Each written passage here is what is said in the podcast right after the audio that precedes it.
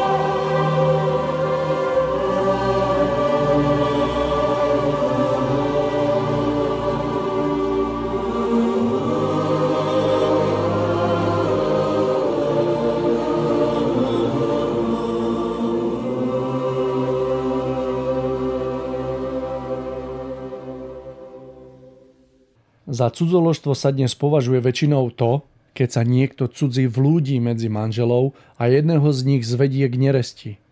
Tým je podľa väčšiny ľudí význam šiestého prikázania úplne vyčerpaný a viac sa ním preto nik nezaoberá. Mnohí sa k nemu stavajú s posmechom, pretože sa považujú za osvietenejších, než sú tí druhí a sú presvedčení, že sa týmto prikázaním raz a navždy vnútorne vysporiadali. Domnievajú sa, že sú snať preto z nejakého nepochopiteľného dôvodu vyňatí z veľkého súkolesia stvorenia v prípade tohto prikázania a že im z neho neplynie žiadna zodpovednosť. Ako veľmi sa mýlia. Avšak to, čo majú väčšinou títo chytrí a pokrokoví ľudia na mysli, je v skutočnosti obsiahnuté v deviatom prikázaní, ktoré hovorí nebudeš žiadostivý ženy blížneho svojho. Čo je teda potom mienené šiestým prikázaním nescudzoložíš? Len si raz pozorne prečítajme slovo nescudzoložíš. Zdanlivo hovorí o niekom cudzom na lôžku. To ešte nie je úplné. Ak ho čítame naozaj správne, uvidíme celkom iný obraz. Toto prikázanie varuje pred odsudzením sa dvoch ľudí, ktorí doposiaľ vo vzájomnej láske zdieľali okrem iného aj spoločné lôžko. V skutočnosti sa v tomto prikázaní hovorí o nenarušení cituplného spolunažívania muža a ženy. Preto sa má cez toto prikázanie hľadieť s posvetnou úctou na každé spolunažívanie muža a ženy, ktorí, vo svojej vzájomnej, ktorí sa vo svojej vzájomnej láske milujú z hĺbky svojich duší. Takto je stvoriteľom chránená každá čistá láska medzi mužom a ženou, ktorá vedie k ich spojeniu. Taká láska je však vzdialená od toho, aby sa vybíjala len v telesných pudoch. Z nej triská do okolia rídzi cit dvoch milujúcich sa ľudí, ochotných priniesť jeden pre druhého akúkoľvek obeď. O tom predsa hovoria i mnohé nádherné príbehy z dávnych čias. Poznajú ich aj deti. Takéto spojenie chráni stvoriteľ šiestým prikázaním. Beda tomu, kto by sa pokúšal odlákať jedného od druhého z takéhoto zväzku, či pre zábavu, zožiarlivosti, závisti, alebo snať preto, že tento láskyplný vzťah neberie ohľad na rozdielne pozemské a majetkové pomery, ako sa to na nepochopenie rodičov i ostatného príbuzenstva niekedy stáva. Šieste prikázanie chráni čistú lásku ako posvetný dar stvoriteľa, ktorý bol daný ľuďom na zemi pre ich vzájomné dozrievanie v prežívaní vrúcných citov, tak, ako je to možné iba v lásky plnom vzťahu medzi mužom a ženou. Každý vzťah, ktorý planie touto vrúcnou, čistou láskou, má sa stať pre všetkých blížnych niečím posvetným a tým nedotknutelným v ovplyvňovaní zvonku. Často sa však stáva, že práve čistý, cituplný súzvuk dvoch ľudí je tým najväčším trňom v oku pre všetkých, čo sami stratili schopnosť prežívať čosi podobné. Takíto ľudia potom vytrvalo útočia a neprestanú, pokým nevrátia zamilovaných na reálnu pôdu, kde môžu konečne dávať svoje rady do života. Rady spočívajúce poväčšine v návodoch na správanie, ktoré je tou najrychlejšou cestou k vzájomnému rozkolu a odsudzeniu. Títo radcovia a intrigáni sú preto najväčšími škodcami, voči ktorým ostro a jednoznačne vystupuje práve šiesté prikázanie. Je to ľudský hmyz, parazitujúci na následnom cudzom nešťastí, ku ktorému sám zadáva podnet. Vy, starí i mladí, vystriehajte sa vstupovať medzi muža a ženu, ktorých spája vrúcna láska. Staviate sa tým v protivenstve proti posvetnej ochrannej sile, ktorá vás musí v spätnom účinku zraziť a rozdrviť. Vaše vlastné neznesiteľné vnútorné muky budú tým, čo si takýmto rúhavým konaním proti láske dvoch milujúcich sa ľudí na zemi vypestujete. Neutíchajúca trízeň bude odmenou, ktorá čaká na všetkých, čo sa previnili proti šiestemu prikázaniu a spôsobili odsudzenie lásky plného vzťahu muža a ženy. Milí poslucháči, vítajte v úvode 17. vydania relácie Ešte sa to dá zachrániť. Tentokrát zo štúdia na Liptové. Zasielam srdečný pozdrav ako na Slovensku, tak aj na Českú stranu. Dnes máme 14. mája, je krátko po 17. hodine a ja vám musím povedať, že aj napriek jarným dňom sme sa dnes zobudili do zasneženého rána, kde miestami napadlo až 10 cm snehu.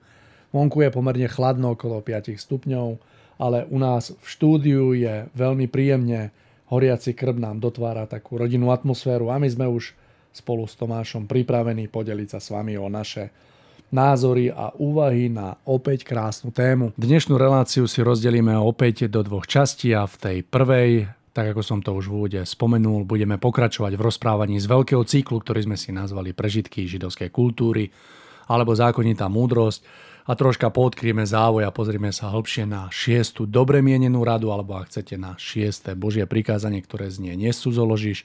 No a v tej druhej časti vám ponúkneme záznam relácie, ktorú sme odvysielali na Slobodnom vysielači, ktorej hosťom bola pani Terezia Valentínová, kde sme sa spolu rozprávali alebo respektíve rozvíjali myšlienky, ktoré na túto zem v prvej polovici 20. storočia priniesol Bruno Gruning, a reláciu sme si pomenovali Staňme sa majstrami života. Tomáš, dobrý večer vám želám, vitajte. Pekný večer aj vám, Mário, všetkým poslucháčom. Nech sa páči, ideme na to. No a ja už len dodám, že od mikrofónu sa vám bude prihovárať Mário Kováčik. Tomáš, šiesta dobre mienená rada alebo šiesté prikázanie znie Nescudzo ložíš. Verím, že aj dnes sa nám podarí v takom spoločnom rozhovore odkryť závoj a pozrieť sa troška hĺbšie na význam práve tejto dobré mienenej rady, o ktorej sa domnievam, že opäť chráni hodnotu, ktorá je veľmi krásna, veľmi vzácná. Dalo by sa povedať, že dneska tak málo často výdaná. E, Mario, tak ako vravíte, že mm, keď sa prenesieme v duchu do tej dávnej doby, keď e, žil Mojžíš a keď vlastne so svojím ľudom kráčal do mm, hľadajúc e, tú zaslúbenú zem na tie miesta, ktoré mali oplývať medom a mliekom, tak e, si uvedomoval, že súdržnosť jeho spoločenstva narážala na určité e, spôsoby jednania, ktoré, ktoré vyvolávali napätia, ktoré vyvolávali e, stále väčšie a väčšie rozkoly a spôsobovali potom úplne také ohrozenie nájdenia samotného cieľa. Pretože keď vediete ľud a on má sám v sebe veľké vnútorné rozkoly, tak hrozí, že tou najväčšou prekážkou nebudú vonkajšie okolnosti tej vašej cesty, ako je hlad,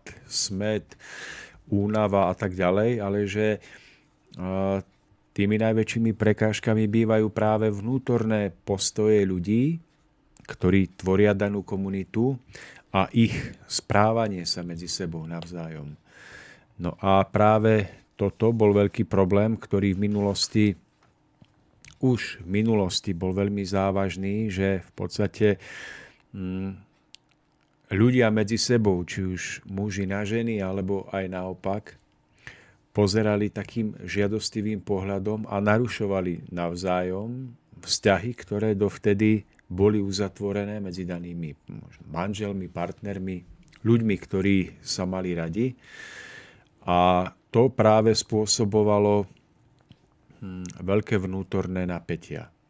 Čiže aj táto myšlienka, táto rada alebo príkaz má v skutočnosti veľmi prakticky dopad na každodenný život jednotlivca aj spoločenstva, kde človek žije. Pretože, poviem to zjednodušene, tam, kde človek nerešpektuje tieto hm, zákonitosti, eh, rešpektovania manželstva, rešpektovania vzťahu iných dvoch ľudí a vrta sa do toho a zasahuje do toho, vstupuje do toho, či už nejakou myšlienkou žiadostivosti, alebo ako ste vyčítali v úvode, rozbitím snahou rozbiť zväzok dvoch ľudí, ktorí sa medzi sebou majú radi a ktorí, ktorí spolu pekne žijú, tak práve to spôsobuje obrovské nešťastia v živote. A viete sám, možno, že aj zo svojich prežití, ale keď by nie, určite to viete z počutí, že práve zranenia v tomto smere, keď vám niekto vstúpi do života, vo vzťahu k niekomu, koho máte rád, tak tie zranenia v tomto smere bývajú veľmi veľké a veľmi hlboké jazvy zanechávajú a pamätáme si ich na celý život. A mnohokrát ovplyvnia celú našu životnú cestu potom ďalej. Mário, možno by som si tak v úvode nášho rozhovoru pripomenul, že tá bežná forma, ktorá je pre toto prikázanie daná cirkvou alebo tým bežným náboženským pohľadom hovorí o prikázaní uh, nezosmilníš. Ale ako ste už aj vy prečítali v samotnom úvode, tak uh, to nezosmilníš sa týka, tá podstata tohoto pojmu sa týka hlavne prikázania nebude žiadostivý ženy blížneho svojho.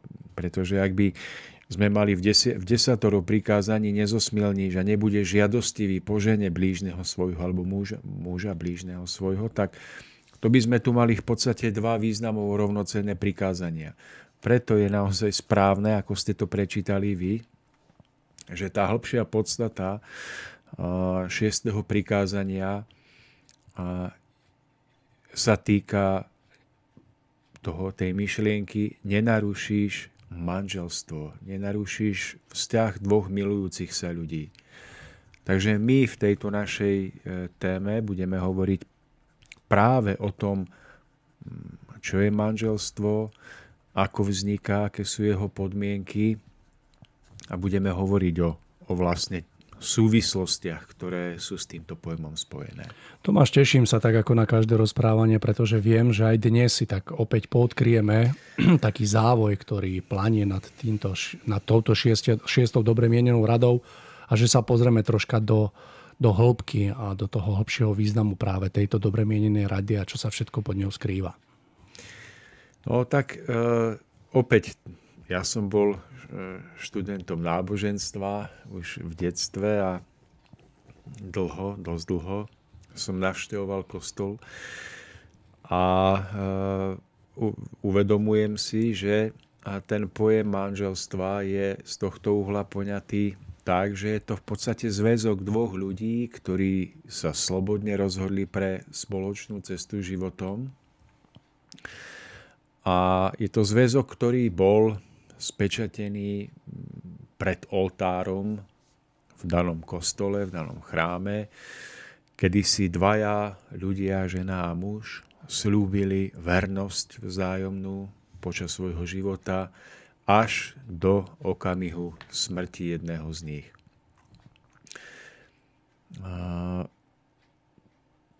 Keď je toto všetko poňaté najčistejšie a, a správne, tak si myslím, že takýto zväzok dvoch ľudí, keď vyviera z čistej lásky vzájomnej, z túžby spolu a je takto mm, spečatený pred oltárom, pred mm, tou ideou najvyššieho, pred stvoriteľom, tak môže mať veľkú hodnotu.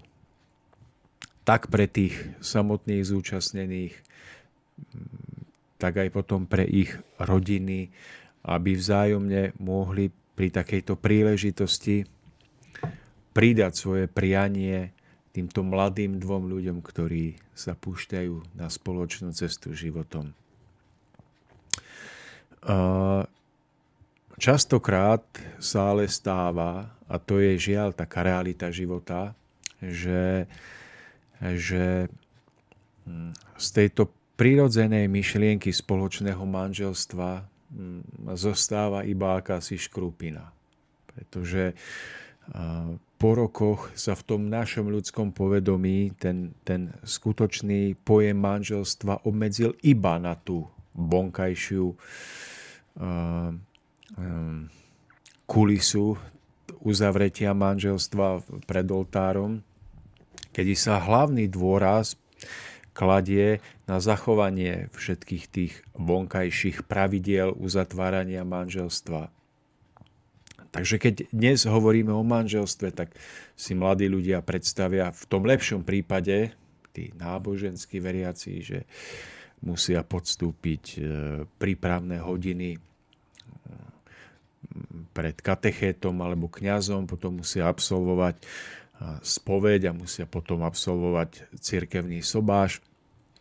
A potom by to malo byť spojené s nejakým spoločným posedením, nejakou oslavou tohoto manželstva, kde sa už potom zapájajú do toho rodiny a spoločne sa zabávajú až do rána druhého dňa. A že, že ten pojem manželstva sa jednoducho zúžil iba na tieto vonkajšie hranice uzatvárania manželstva v kostole.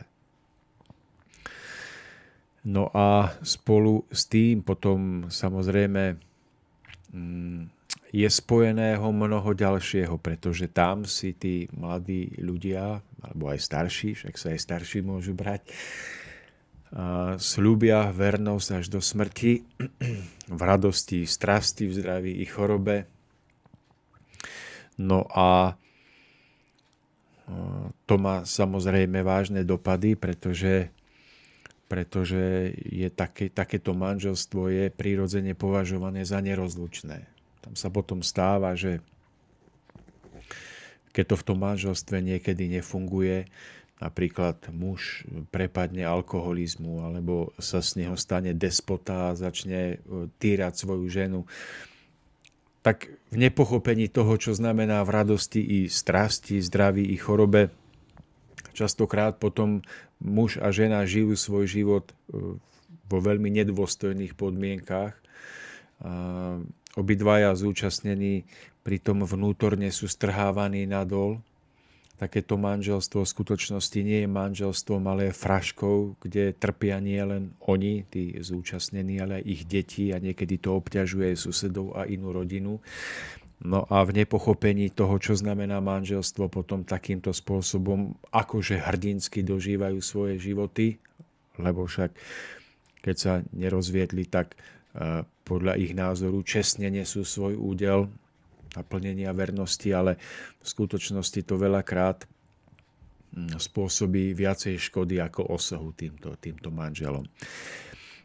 Takže to je zhruba taký, taký ten bežný obraz pojmu manželstva, hlavne v tom náboženskom cirkevnom poňatí, kde skutočne v dnešnej dobe sa u väčšiny ľudí manželstvo zúžilo iba na zachovanie vonkajších pravidel, vonkajších fóriem, či náboženských, alebo potom spoločenských, niekde na, disko, na, na tej svadobnej zábave, kde sa musia urobiť všetky procesie od obradných tancov až po vyzbieranie peňazí na pre mladom manželov a tak ďalej.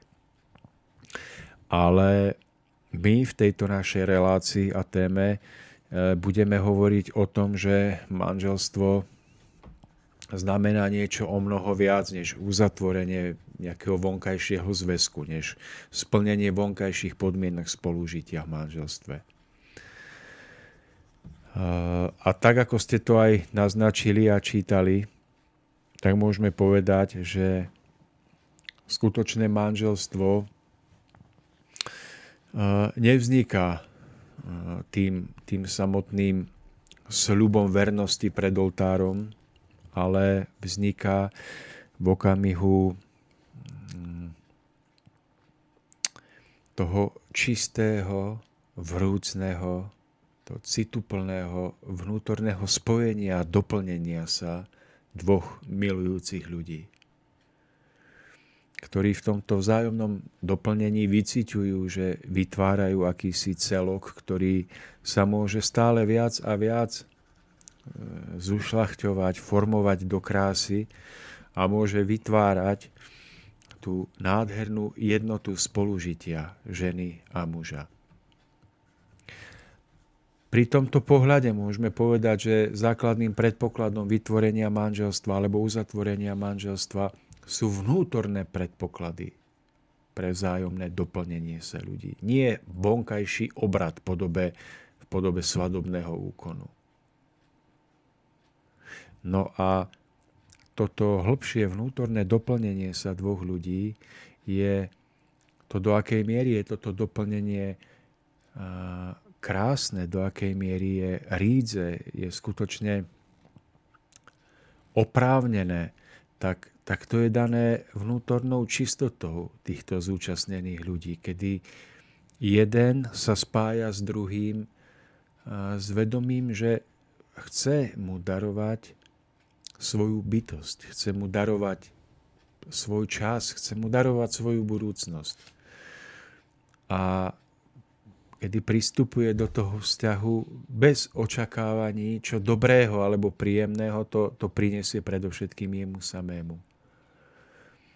A tiež je veľkou podmienkou alebo kritérium alebo znakom opravdivej mm, snahy po vytvorení manželstva je túžba po dosiahnutí vysokého ideálu, vysokého cieľa na ceste spoločného kráčania.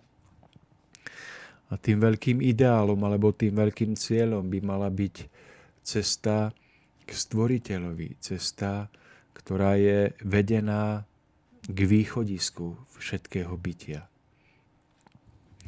Kedy si žena a muž vzájomne túžia napriek všetkým ťažkostiam, problémom, ktoré život prináša, kráčať jeden vedľa druhého, bok po boku, práve v ústrety tomu najvyššiemu.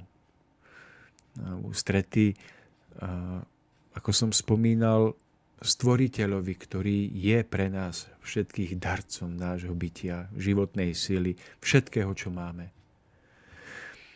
A až súhra všetkých týchto vlastností, všetkých týchto cností a uvedomenie si skutočného zmyslu života a bytia vytvára ten základný predpoklad preto, aby sa dvaja ľudia mohli harmonicky priblížiť k sebe, aby mohli sa vzájomne harmonicky doplňať a mohli tak na základe čisto opravdivých vnútorných predpokladov vytvoriť práve manželstvo. A tak by sa mohlo povedať, že takéto manželstvo je potom uzavreté v nebi, pretože ono splňa predpoklady toho, toho nebeského duchovného druhu. Že tí dvaja ľudia sú si jeden pre druhého vyhliadnutí pre spoločný život práve tými ušlachtilými a vysokými duchovnými hodnotami, ktoré v sebe majú, ktoré túžia ďalej a ďalej rozvíjať. A práve tým, že si vzájomne uvedomujú, že cieľom ich života nemá byť iba naplnenie pozemských prianí, nejaké uľahčenie si života v zmysle materiálnom, ale že to má byť predovšetkým tá spoločná práca a spoločná cesta k tomu vysokému cieľu ich, ich spoločného života. No a to, do akej miery potom je takýto vzťah e, požehnaný aj zvonku v podobe toho cirkevného, náboženského alebo nejakého iného zosobášenia je vecou samou o sebe. Pokiaľ sa k týmto dvom ľuďom, ktorí splňajú duchovné predpoklady manželstva, ešte prída aj tá vonkajšia forma v tom buď danom náboženstve alebo v tom danom obrade daného náboženstva, pokiaľ je tá forma eh, čistá, a, a pomôže týmto dvom ľuďom si uvedomiť, čo je zmyslom manželstva. Že im pomôže utvrdiť toto krásne, čo sa v nich rodí, tak, tak aj taká vonkajšia forma má potom veľký význam pre tých zúčastnených dvoch manželov a môže mm, im vytvoriť nádherné podmienky pre ten spoločný rozlet do života. Ale pripomínam, je tragédiou, keď sa zabudne na tú podstatu manželstva, že je ukrytá v duchovnej súhre dvoch ľudí a zostane potom iba vonkajšia škrupina zachovania nejakých vonkajších pravidel zosobášenia. A tak by sme mohli povedať, ak, ak teda budeme súhlasiť, že skutočnou podstatou manželstva nie je iba vonkajší sľub, ale je to predovšetkým vnútorná súhra, vnútorných kvalít a vnútorného ideálu po niečom vyššom, tak môžeme povedať, že ak tento základ chýba medzi dvoma ľuďmi a oni napriek tomu dôjdu k tzv. zosobášeniu sa alebo dôjdu k tzv. manželstvu v kostole na úrade, takže v podstate tento vzťah nenaplňa pravú podstatu manželstva a nie je manželstvo. Jednoducho navonok ho ako manželstvo považovať môžeme. Jednoducho týchto dvoch ľudí je možné zapísať v nejakej cirkevnej matrike, matrike alebo nejakej obecnej matrike ako manželov a môžu spoločne žiť, mať to právne vysporiadané, ale práve preto, že oni nesplňali vnútorné predpoklady manželstva a boli zosobášení, tak ich manželstvo nie je duchovne právoplatné. Ono nebolo spečatené pred Bohom a pred stvoriteľom, hoci bolo zosobášené pred oltárom pretože pred stvoriteľom platí iba opravdivosť ich čistoty, ich lásky, ich túžby po stvoriteľovi. Tam neplatí nejaká vonkajšia fráza áno alebo nie. Berie si ma, neberie si ma. To sú slova.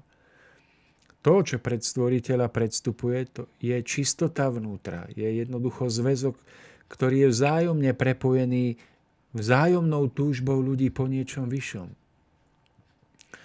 No a z tohoto hľadiska môžeme povedať, že nesmierne množstvo tzv. manželstiev nie sú manželstvami v pravom slova zmysle. Oni ani nemajú požehnanie pravého manželstva, pretože to požehnanie si nevydobili, nezískali ho opravdivosťou seba samých. Čiže oni, oni žijú seba klame manželstva. Takže keby keby drvivá väčšina týchto tzv. manželov išla až ku koreňom eh, ich rozhodnutia vstúpiť do daného manželstva, do daného vzťahu, lepšie povedané, tak zistia, že to bolo všetko iné, čo ich k tomu viedlo, len nie duchovná súhra, opravdivá čistota a ich láska že drvivá väčšina ľudí, kto, kto, ktorí vstúpili do tzv. manželstiev, boli vedení čisto sebeckými pohnútkami. A k tým pohnútkam môže patriť napríklad vypočítavosť po majetku. Žena môže vstúpiť do vzťahu s nejakým mužom s vedomím, že je z toho odkvapne nejaký peniaz. Môže tam byť čisto nejaká fyzická sympatia, ktorá spôsobí, že dvaja ľudia sa do seba zalúbia, to ešte nie je láska, tá opravdivá, to je zamilovanosť a vyprcha s, s, s vyprchaním tých hormónov v, v, v mozgu a v krvi, má sa im z toho narodiť dieťatko, tak, tak sa idú zosobášiť. Ale to ešte nemusí byť láska. A potom je hromada ďalších iných dôvodov, ktoré vedú mladých ľudí alebo ľudí celkovo k tzv. manželstvám, vypočítavosť rodinných vzťahov, rodinných klanov a to už je hlavne otázka dávnej minulosti, kedy sa jednoducho deti medzi sebou museli brať, pretože rodičia sa rozhodli, že ich jednoducho dajú dokopy z nejakých ich osobných rodinných dôvodov. Ale väčšinou v tom bol majetok, peniaze a nejaká kalkulácia do budúcnosti. Takže Mário, nechcem to komplikovať v tejto úvodnej časti, iba by som chcel ešte raz zrekapitulovať. Bežný pohľad na manželstvo v dnešnej dobe je taký, že manželstvo je uzatvorené v okamihu, keď si dvaja ľudia povedia áno alebo nie pred oltárom. My k tomu dodávame dnes, ja k tomu dodávam teraz, že manželstvo je predovšetkým súhra dvoch ľudí na tej duchovnej, duševnej rovine, s túžbou po vyššom ideále, ktorý potom môže alebo nemusí byť navonok spečatený manželstvom. Ale že podstata manželstva je duchovného druhu.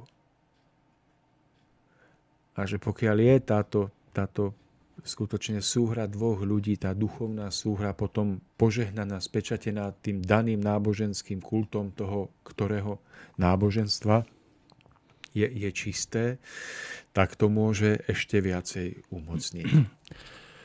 Tomáš, ja sa domnievam, že pre úplné pochopenie tejto dobre mienenej rady je kľúčové pochopiť práve, práve to, o čom ste teraz rozprávali, pretože, pretože len tá vnútorná, podľa mňa veľmi dôležitá a najpodstatnejšia forma vzťahu muža a ženy, tak vlastne toto chráni tá dobre mienená rada alebo toto prikázanie, pokiaľ tam E, chýba tento vnútorný, vnútorný vzťah a to vnútorné naplnenie, či už v oblasti predpokladov čistej vrúcnej lásky, tak jednoducho ten vonkajší obal e, nie je pod ochranou tohto prikázania. To znamená, že tam ani nie je čo ochraňovať. Je to veľmi dôležité pre pochopenie vlastne významu tejto dobre mienenej raby, aby človek vedel, kedy napríklad už je v rozpore s týmto a kedy nie, pretože viem si predstaviť že ako ste spomínali, že sú vzťahy medzi mužom a ženou, ktoré sú ako keby, ja neviem, založené na tej uh, forme hej, vonkajšieho charakteru, kde naozaj nie je ani čo rozbiť. Hej, medzi nimi nie je láska, sú spolu, poviem príklad, zo zišných dôvodov. Takže tam ja sa domnievam, že ani moc keby napríklad niekto prišiel a tá žena zavníma, že nejaký iný muž je v jej ako keby obzore to názvem, Takže ten muž ani by tak nebol v rozpore s týmto prikázaním. A práve naopak, keď dvaja ľudia, ktorí nemajú ako keby zväzok uzavretý tou, tou, tou vonkajšou formou, ale medzi nimi je ten predpoklad duchovného charakteru a tá vrúcná láska, tak jednoducho práve toto ako spadá pod ochranu tejto dobre mienenej rady že aby tu človek naozaj nevstupoval do toho. Ale je veľmi dôležité, aby medzi dvoma ľuďmi bol ten základ, hej, toho skutočného a pravého manželstva, aby tam bola tá láska. Hmm. Bez ohľadu na to, či je to ano. ako keby uzavreté tou vonkajšou formou, či už v danom spoločenskom zriadení alebo náboženstve. No tak sú ľudia, ktorí napríklad to chápu podobne ako my, že tá podstata manželstva je v tom duchovnom a žijú v nejakých tzv. manželstvách, v nejakých zväzkoch no a popri tom si ešte dovolia nejaký iný vzťah akoby už s tým ideálnym partnerom, lebo si vlastne povedia, že že oni, oni tam iba ako formálne s niekým žijú, ale duchovne oni majú nejakého iného toho ja si myslím, že tieto veci je vždy potrebné správne vysporiadať. Že ak človek má pocit, že nežije v skutočnom manželstve, mal by z neho čestne vystúpiť a mal by sa nejakým spôsobom ako človek správne zaradiť. A ak chce potom mať nový vzťah, tak skutočne by to malo byť na čistom základe. A, takže ja by som skôr skutočne pripomenul a povedal, že to, prečo sme si aj tom, ten pojem manželstva objasnili, že v čom spočíva, tak aby sme si uvedomili, že kedy, kedy skutočne môžeme my prispieť k rozbitiu manželstva. Napríklad veľmi často k tomu dochádza zo strany nás rodičov. Napríklad, že máme svoje deti a, a nedokážeme vnímať tú podstatu e, ich rozhodnutia, keď si nájdu nejakého partnera, keď je to ich rozhodnutie postavené na čistom základe. Nemali by sme do toho nikdy vstupovať tak, že jednoducho budeme tomuto vzťahu brániť práve napríklad kvôli tým zišným dôvodom. Kvôli peniazom, kvôli našim predstavám o tom, že z akej bohatej rodiny má byť partner, partnerka nášho dieťaťa. Pretože jednoducho už aj tým môžeme narušiť ten status manželstva, Takže my skutočne nemusíme vidieť, do akej miery sú naše deti v tom vzťahu e, opravdivé, do akej miery skutočne dokázali vytvoriť čistý, krásny vzťah, ktorý by sa mohol nazvať manželstvom, alebo by mohol dôjsť do, do stavu skutočného manželstva. Rovnako by sme sa ako ľudia e, nemali miešať do vzťahu dvoch ľudí, kde je predpoklad pre uzatvorenie manželstva, kde sa jednoducho stretávajú dvaja ľudia, hoci ešte nie sú navonok manželmi, nie sú zosobášení, ale môžeme vyciťovať, že medzi nimi sú akési také prirodzené, krásne prúdy, neviditeľné, ktoré uh, naznačujú, že by títo mladí ľudia alebo títo ľudia mohli vytvoriť krásny celok. A práve tu by nám mohla pomôcť tá vedomosť, o ktorej dnes hovoríme, že to nevadí, že tí dvaja ešte nie sú zosobášení. Pretože oni už vytvárajú ten, už splňajú ten predpoklad manželstva vzájomnou láskou a harmóniou a teda už aj nad nimi je to požehnanie stvoriteľové, ktoré nad nimi vytvára akýsi ochranný obal, do ktorého nemáme právo sa vstrkať. No a proti každému, kto nedokáže vnímať jednoducho tieto jemnejšie deje, kto nedokáže tým jemnejším zrakom vidieť, ako sa medzi dvoma ľuďmi rozvíja čistá láska, ktorá je manželstvom alebo speje k manželstvu, tak, tak vlastne proti každému takémuto človeku je namierené toto prikázanie.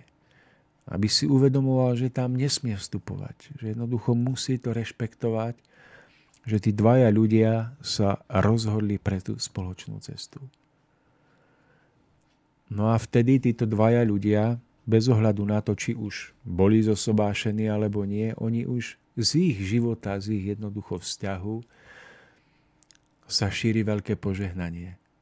Že kto by dokázal vidieť tým jemnejším pohľadom čo sa vznáša okolo dvoch ľudí, ktorí sa skutočne majú radi čistou láskou. A opäť opakujem, bez ohľadu na to, či už boli zosobášení alebo ešte nie, ktorí vytvárajú taký, taký, taký kvas zdravého manželstva, tak by videl niečo prenádherné.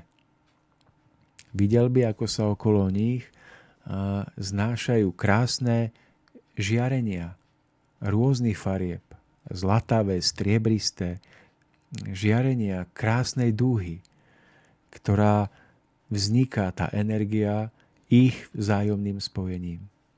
No a tam by človek nemal jednoducho do toho vstupovať. Ani len myšlienkou, ktorou by mohol narušiť takto sa rozvíjajúci vzťah. No toto nech je posvetné pre nás všetkých ľudí, aby sme sa vystriehali vstupovať naozaj do niečoho tak nádherne vznikajúceho medzi dvoma ľuďmi, či a hlavne, hlavne e, ako keby, ako ste spomínali, tak väčšinou sa to deje zo strany rodičov, ktorí dokážu presadzovať vlastnú vôľu a vidia to inak, lepšie ako tí dvaja mladí ľudia, takže tohto sa vyvarujme, aby sme naozaj nestáli v rozpore s týmto prikázaním. No napríklad povieme poviem to na príklade ženy, že keď sa žena ešte vnútorne nerozhodne pre takého alebo onakého muža, tak je prirodzené, že môže nastať situácia, že sa o tú ženu uchádzajú aj dvaja alebo traja muži. Pokiaľ je to uchádzanie čestné, tak si myslím, že je to celkom prirodzené. Že sa muži uchádzajú, ona sa rozhodne. Ale v okamihu, keď sa rozhodne, keď jednoducho prejaví vnútorný príklon k jednému z nich, tak by malo byť potom prirodzené, že tí ostatní prirodzene ustúpia do úzadia.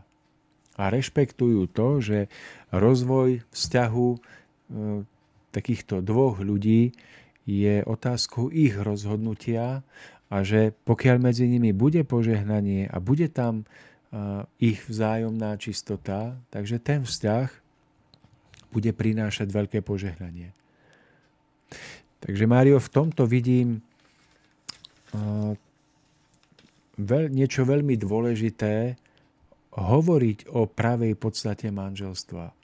Pretože my keď pochopíme, že manželstvo vzniká už rozvíjaním sa toho vnútorného harmonického vzťahu dvoch ľudí, zistíme, že, že to šiesté prikázanie nenarušíš.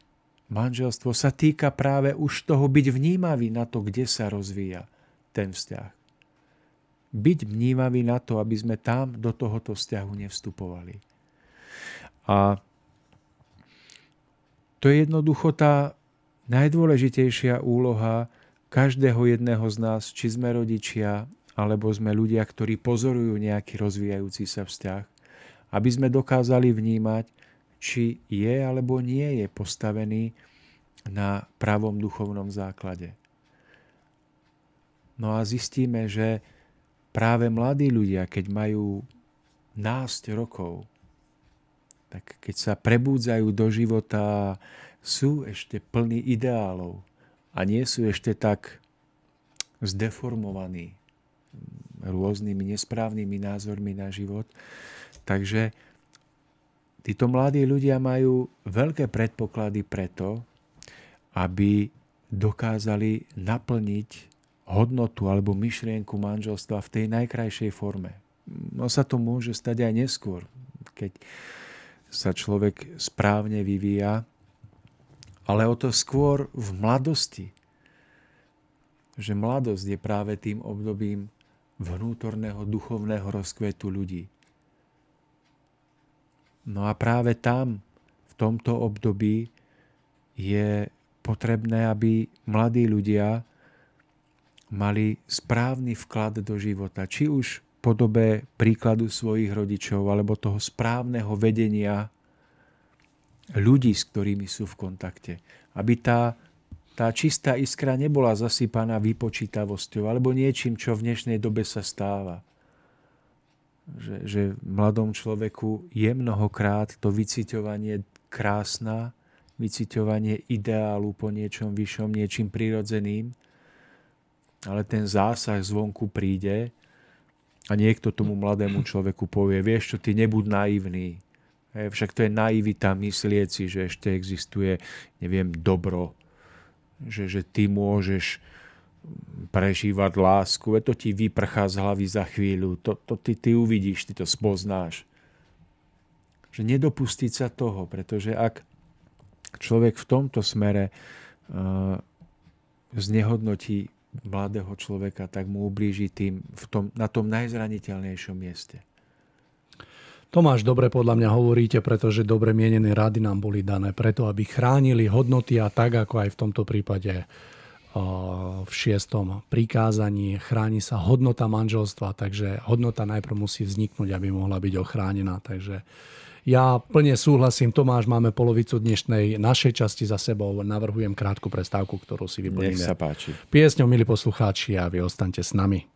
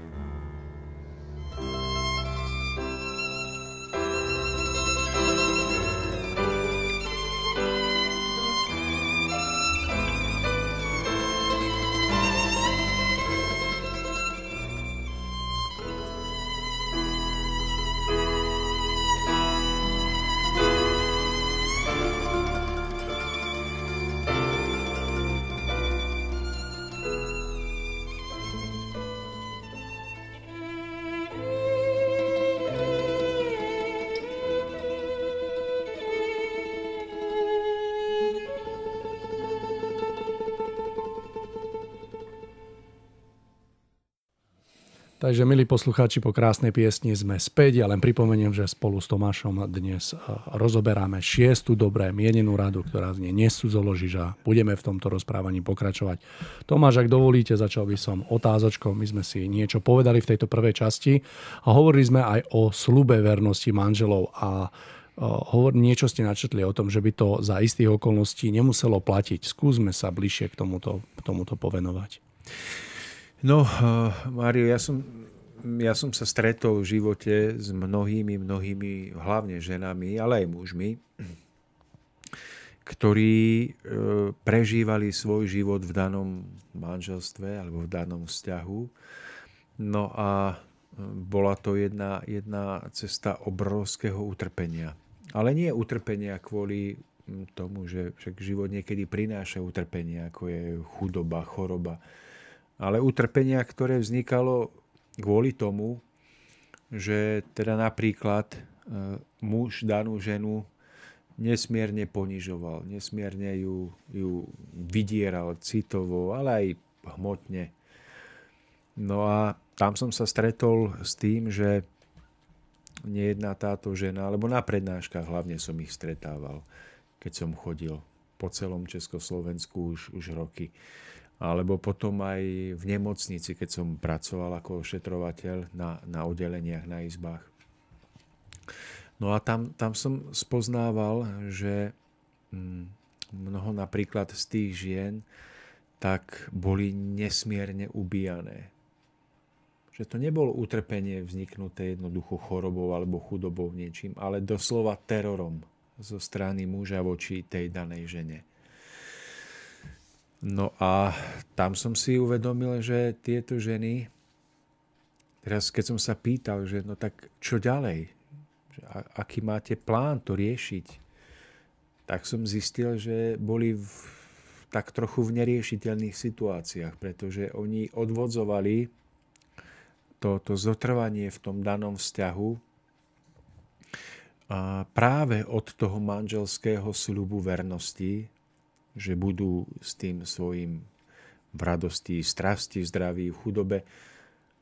No a mm, oni to chápali tak, že ak by jednoducho mm, od takéhoto muža odišli, tak porušia sľub vernosti, tým pádom sa sprotivia Božej vôli a sprotivia sa aj Božím zákonom a tým pádom by boli aj z toho cirkevného hľadiska v podstate akože padli odsúdenia hodné. Takže oni obetavo zotrvávali v týchto vzťahoch, no a v nejednom prípade sa to prejavilo duševným zrútením takejto ženy, že už potom s nej nebolo nič. Skončili na psychiatrii mnohé na liekoch, ktoré im úplne odrovnali imunitu aj psychiku, že to už boli iba bábky na, na, na liekoch. Keď im lieky odňali, tak problémy, depresie rôzne. No ale potom aj iné prípady, že mnohé z týchto žien doslova zdravotne onemocneli ťažko. Rakovina a tak ďalej. A nechápali vôbec, že tieto problémy ich duševné a zdravotné súvisia práve s tým ich životom, ktorý žijú vo vzťahu. No a oni, oni sa nazdávali, že dobre, tak na zemi trpíme, ale pretože sme slúbili vernosť, ale po odchode z tejto zeme nás za to bude čakať odmena. Hej, že pôjdu niekde, kde im bude dobre za odmenu.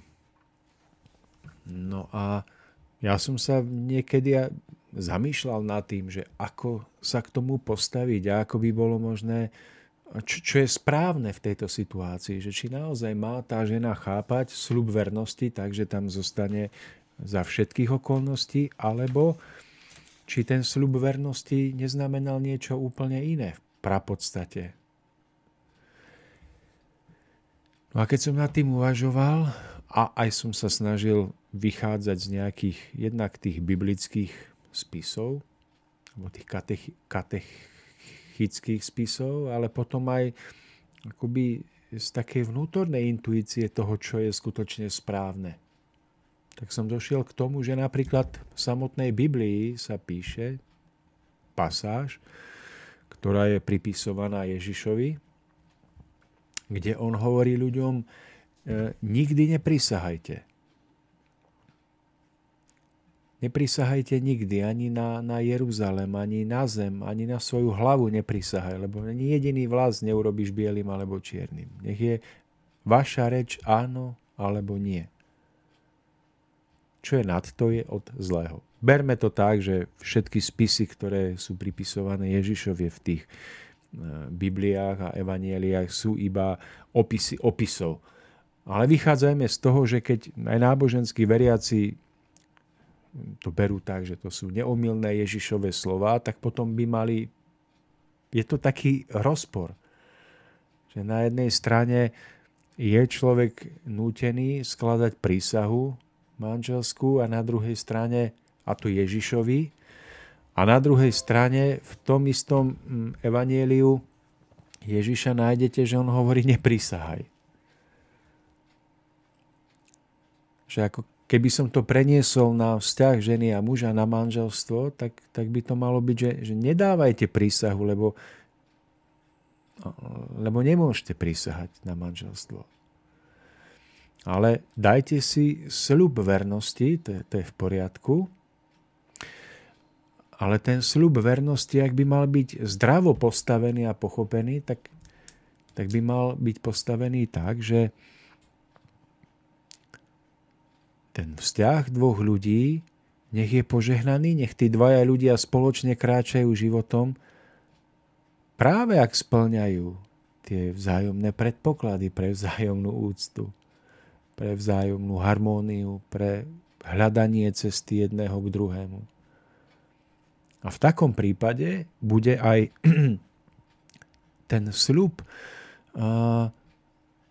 správne pochopený a, a jednoducho nestane sa, nebude predmetom, nebude dôvodom na to, aby muž potom doživotne napríklad vydieral ženu a robil si s ňou čo chce, lebo je vždy vykričí, veď ty si mi slúbila vernosť.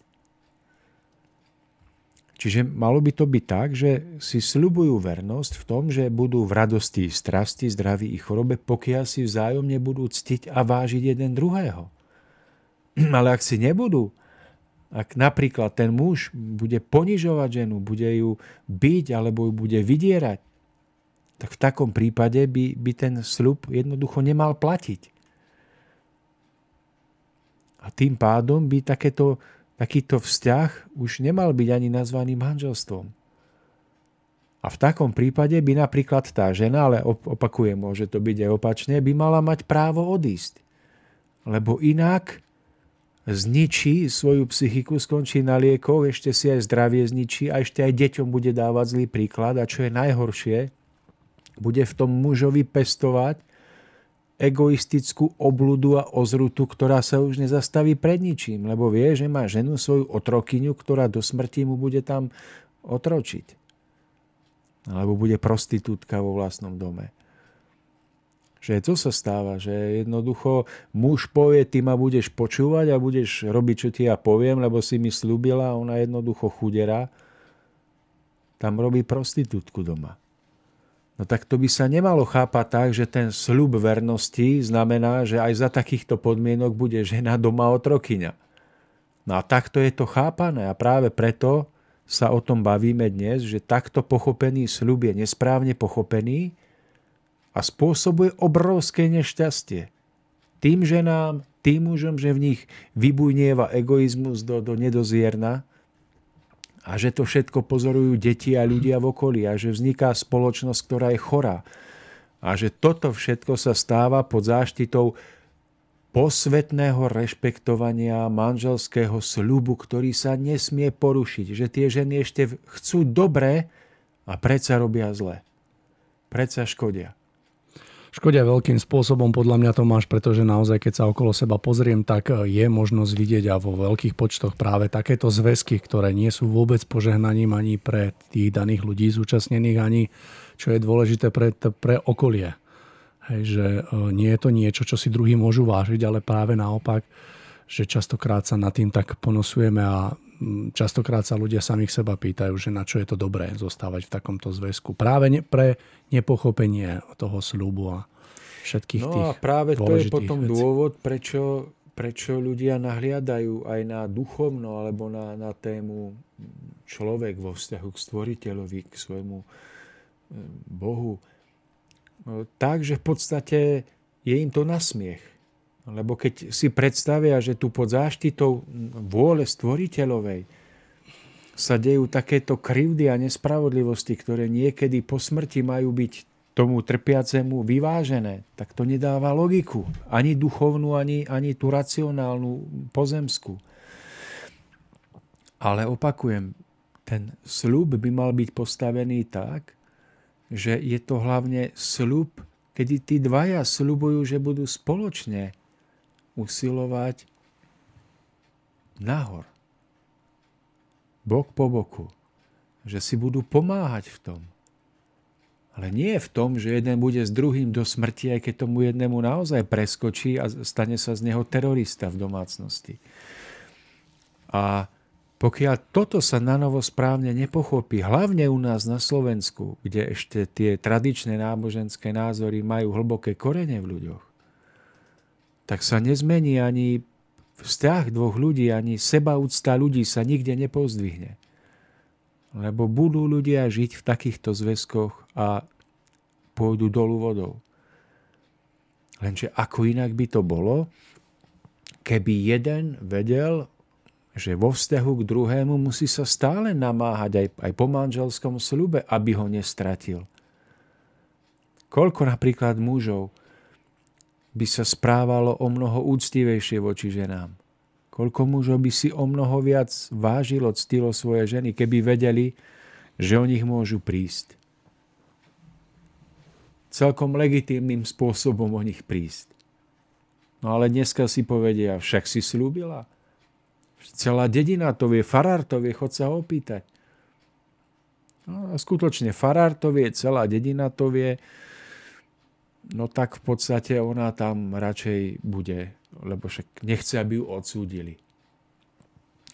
A tu je potrebné, aspoň to tak vnímam, že povedať všetkým ľuďom, aby boli opatrní, keď dávajú nejaké záväzné životné sluby alebo rozhodnutia. Pretože nevedia, čo ich čaká zajtra, nevedia, čo ich čaká pozajtra že to jediné, čo môže človek slúbiť, je to, že sám za seba sa bude snažiť vo svojom živote o to najlepšie. Byť dobrým človekom, byť dobrým pracovníkom vo vinici pánovej. Ale nech nedáva žiadne iné veľké sluby, pretože napríklad aj manželstvo je vždy o vzájomnej práci na sebe samom. A ak jeden skutočne nechce alebo nejakým spôsobom padne, nemôže preto doplácať a trpieť ten druhý. A to prirodzene ani nenabádam k tomu, aby k nejakému ľahkovážnemu rozvezovaniu z, zväzkov, ani to v žiadnom prípade nie. Iba sa snažím hovoriť, že, eh, že jednoducho všetko je inak, než sme si mysleli a že pre mnohé manželstva by bolo, tzv. manželstva by bolo o mnoho lepšie. Keby jeden z tých dvoch odišiel, ak je to skutočne postavené na nejakej tyranii, alebo je to postavené na niečom nízkom. Pretože nie je Božia vôľa, aj keď tomu možno, že veriaci dnes neveria, nie je to Božia vôľa, aby ľudia spoločne žili na silu a ešte k tomu sa strhávali dolu jeden, jeden druhého. Takže v súvislosti s našou témou Nenarušíš manželstvo je potrebné toto chápať. Pretože každý jeden človek by si mohol vo svojom živote eh, na novo položiť otázku, že aké pohnutky ho viedli do života s daným partnerom, s daným manželom. A aj ľudia po rokoch spolužitia by si mohli na novo položiť otázku, či cieľom ich života je, sú pozemské výhody, či je nejaký pocit vlastného dobra, alebo či je to práca na, na veľkom diele, ktoré je spojené s tým vysokým ideálom ich života. A pojem nenarušíš manželstvo je potom spojený aj s osobnou zodpovednosťou človeka, ktorý v tom danom manželstve sa nachádza.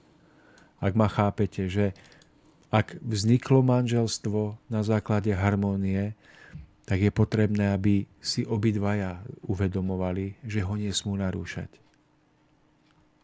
Vrtochmi alebo nejakými spôsobmi jednania, ktoré by tomu druhému ubližovali. No a preto je dobré, keď po rokoch spolužitia Samozrejme vyplávajú na povrch aj niektoré nezvládnuté stránky ich spolužitia, ale keď to vzájomne poznávajú, tak aha, toto alebo ono e, spôsobuje tomu druhému nepríjemné chvíle, viem alebo neviem to zmeniť k lepšiemu. A ak zistím, že to viem zmeniť, tak nebudem narušovať naše manželstvo tým, že budem lenivý. No a pokúsim sa to zmeniť. Chápete, že tento pojem nenarušíš manželstvo sa skutočne netýka len vonkajšieho zásahu iných ľudí do daného manželstva. Ale on sa týka aj nášho vlastného správania sa v manželstve alebo v našom spolužití. Je, že koľkokrát vzťah, ktorý bol pekný a dajme tomu má veľké predpoklady, aby bol krásny, stroskotáva na tom, že tí dvaja zúčastnení nie sú dôslední v niektorých maličkostiach voči sebe.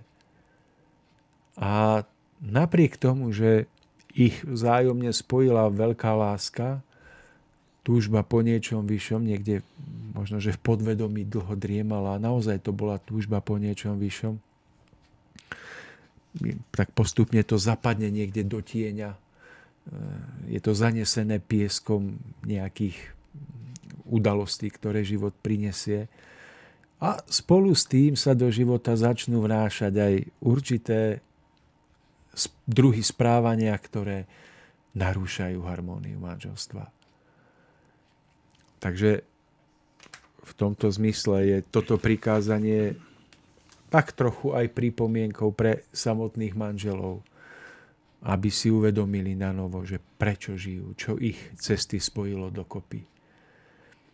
A ešte, Mário, by som toto dopovedal, že keby mi to len neušlo, že sú také typy manželstiev, že jeden pre druhého ako Romeo a Julia, že jeden zahynie, tak druhý spácha sebevraždu na, hneď na ňom, lebo eh, by bez seba nevedeli žiť. Tak si myslím, že ani to nie je pravým ideálom manželstva. Nejaká forma závislosti. Že to manželstvo by nemalo byť o tom, že jeden žije pre druhého. V tom, v tom romantickom alebo v nejakom slova zmysle, ale že jeden žije s druhým preto, aby spoločne kráčali k najvyššiemu. Alebo ak budú žiť jeden pre druhého, ak si jeden z druhého urobia zlaté tela modlu, ak si urobia jeden z druhého toho najvyššieho, tak sa dožijú sklamania príde chvíľa, keď jeden alebo druhý opustí túto zem a oni stratia zmysel života. Je to tak, Tomáš, a mne nedá zacitovať jednu krásnu vec o manželstve. Zdravé manželstvo vyžaduje spoločnú prácu a vysoké ciele práve tak, ako pre zdravé telo je nevyhnutný pohyb a čerstvý vzduch. A radostne v dobrovoľnej službe jeden druhému rastú navzájom do duchovného zušlachtenia, bok po boku hľadiac s úsmevom v ústrety pozemským starostiam. Také manželstvo je potom šťastím a na prospech pre celé bytie. A v šťastí spočíva rozmach nielen pre jednotlivca, ale pre celé ľudstvo.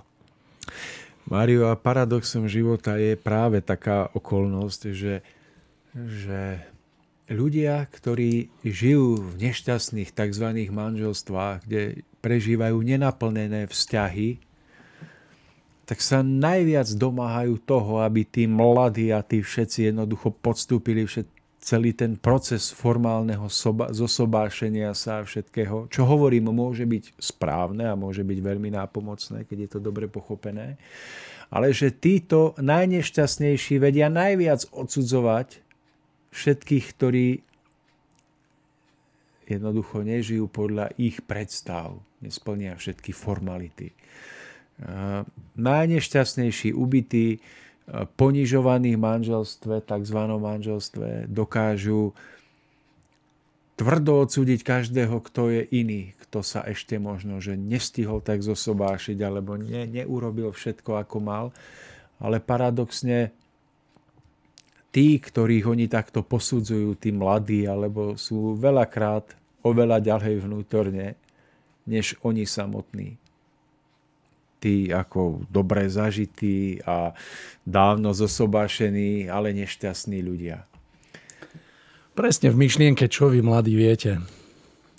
Tak, že čo, čo vy mladí viete, ale, ale to je paradox, že ten, kto je sám v tom živote šťastný, kto sám skutočne prežíva to manželstvo naplnené láskou, napriek všetkým vetrom a búrkam, tak taký človek nikdy nebude iných odsudzovať. Nikdy nebude ani na tých mladých alebo na tých druhých pozerať s tým, že, eh, že a v akom hriechu žijú a nebude do toho vkladať tie odsudzujúce formy. Hm, skôr sa bude snažiť im prijať, aby aj oni mohli nakoniec eh, sa nejak vnútorne pozdvihnúť. Mám to prežité tak, že práve títo ľudia, ktorí to majú zvládnuté a ktorí to prežívajú nádherne, tak sa snažia k mladým zväzkom, ktoré sa majú možnosť pred ich očami rozvíjať, pristúpiť s krásnou radou. Nie s výčitkou, ale s peknou radou a želaním do ďalších dní. A väčšinou tá rada sa týka niečoho, čo môže prísť, ako to zvládnuť a čo si uvedomiť a tak ďalej a tak ďalej. Ale nie je tam výčitka, že nejaký taký príkaz alebo nejaké také to odsudenie. odsudenie no, ja si uvedomujem aj po rokoch manželstva, že je to nesmierne dôležité, aby si muž a žena, je to taký tmel vzťahu a ich vzájomnej harmónie a ochrana pred narušením ich manželstva aj zvonku. Keď jednoducho si nájdu v tom spolužití čas na to, aby si pripomenuli, čo ich dalo dokopy to nemusí byť iba rozhovor o tom, že áno, pamätáš na to, že ale môže to byť spoločné zameranie sa na prečítanie si nejakého hodnotného duchovného textu, kde sa na novo zamyslia nad nejakými hodnotami života. Môže to byť jednoducho mm, skrátka niečo, čo ich duchovne prehlbí, čo ich spojí s tým slovom Božím a s tým posvetným. Možno mi dáte zapravdu, Tomáš, keď poviem, že jeden z najkrajších takých pripomenutí si toho manželského slubu v našich prípadoch je práve zúčastnenie sa krásneho a skutočného svadobného obradu, ktorý spája dvoch zalúbených ľudí. Koniec koncov, ktorý sme mali spoločne možnosť prežiť ano. minulý týždeň. A poviem za seba, že pre mňa je toto jeden z tých najkrajších, najkrajších zážitkov a pripomenutí si práve toho svojho, svojho vlastného slubu niekedy tak. dávno. Tak. Takže že naozaj človek nesľubuje iba, nedáva iba tú ruku, ako že by si ju nechal chirurgicky odstrániť a daroval iba tú ruku, ale že, že uh, jednoducho, že ten zväzok tých dvoch ľudí spája k tomu spoločnému cieľu, ktorý pred sebou vidia a ku ktorému kráčajú. A toto je veľmi dôležité si pripomínať. Oživovať sebe tento druh pohľadu na život. V akýchkoľvek formách. A keď to medzi manželmi alebo medzi dvoma ľuďmi sa vytráca, keď sa na to zabúda, či už po rokoch alebo kvôli nejakým iným povinnostiam, tak začína to viaznuť. Lebo tam už neprichádza tá podstata. Tomáš, mne teraz prišiel na um jeden veľmi krásny príklad. Bolo to video, kedy prišiel muž za ženou že sa chce s ňou rozviesť a žena sa pozrela mužovi do očí a povedala, že súhlasí, ale má jednu podmienku. A muž sa opýtal, že aká je to podmienka a ona povedala, že ju každý, každé, každé ráno alebo každý večer po dobu 30 dní prenesie v náručí cez prach dverí. Nič viac. Ten muž prišiel každý deň, či ráno alebo večer, zobral svoju manželku do náručia a preniesol ju cez prach dverí a proste zatvoril dvere. A nebudete veriť, ale skončilo to tak, že manželka, ja som to tak vnímal, že tá žena dala tomu mužovi čas na to, aby si uvedomil vlastne, čo žiada. A za tých 30 dní si ten muž pri tomto úkone uvedomil, že to vôbec nechce spraviť.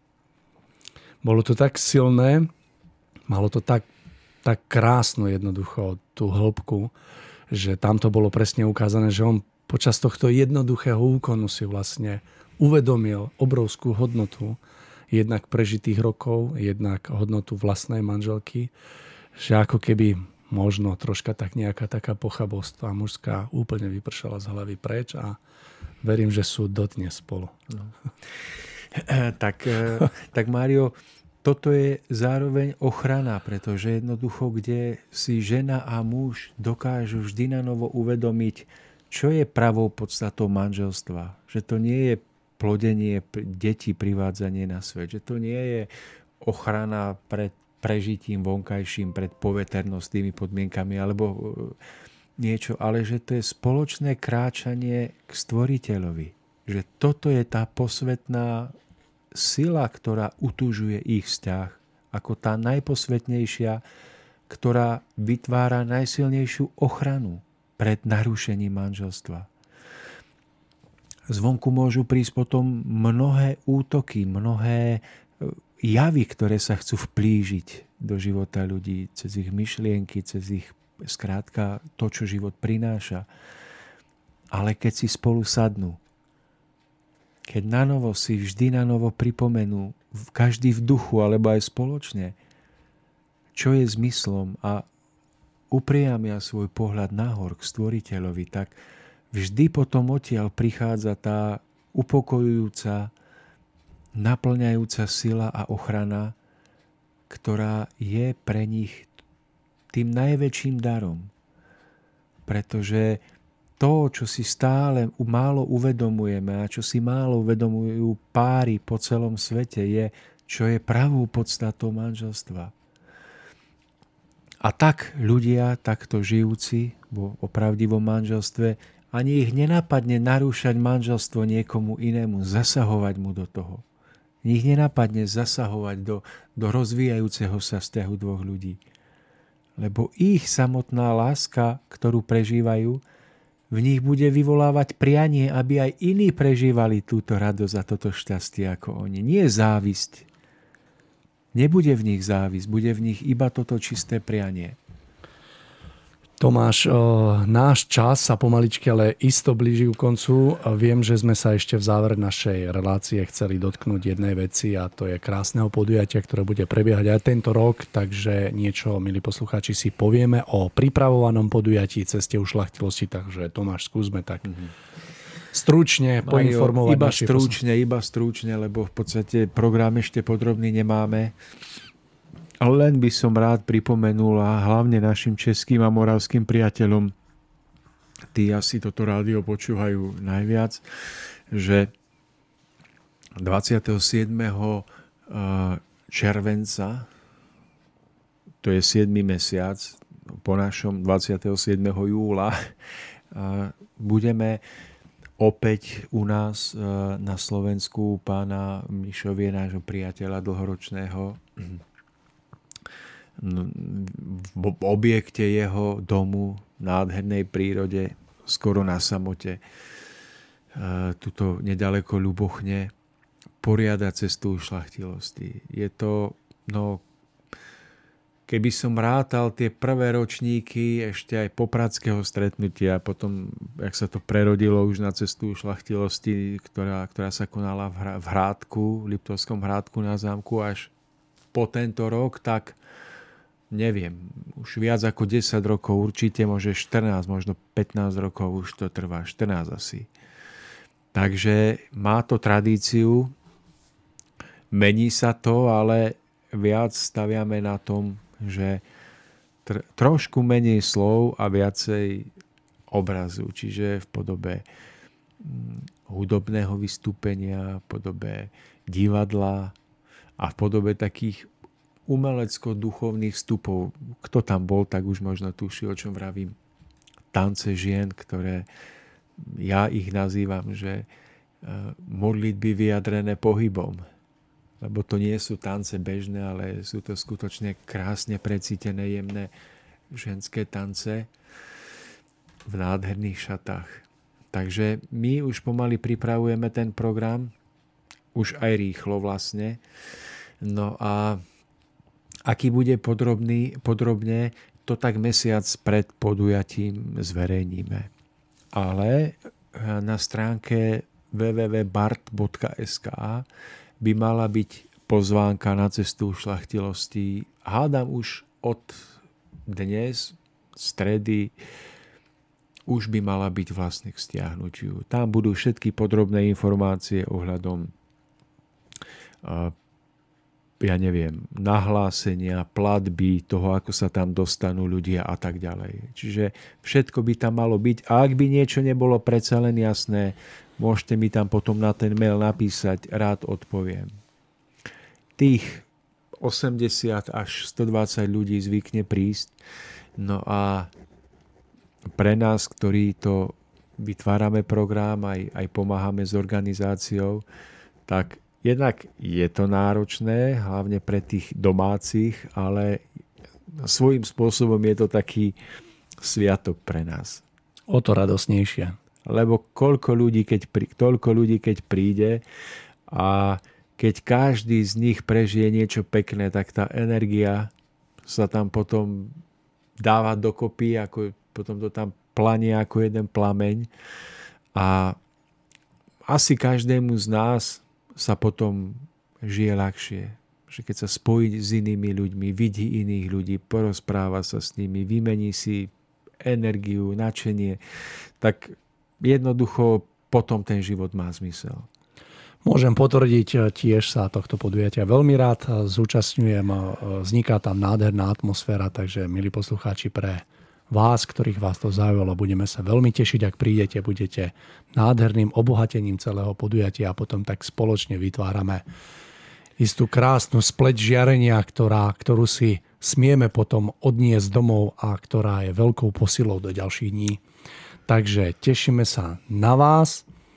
No a to by bolo od nás všetko. Ja všetko. už len, už len krátky záver do tejto relácie.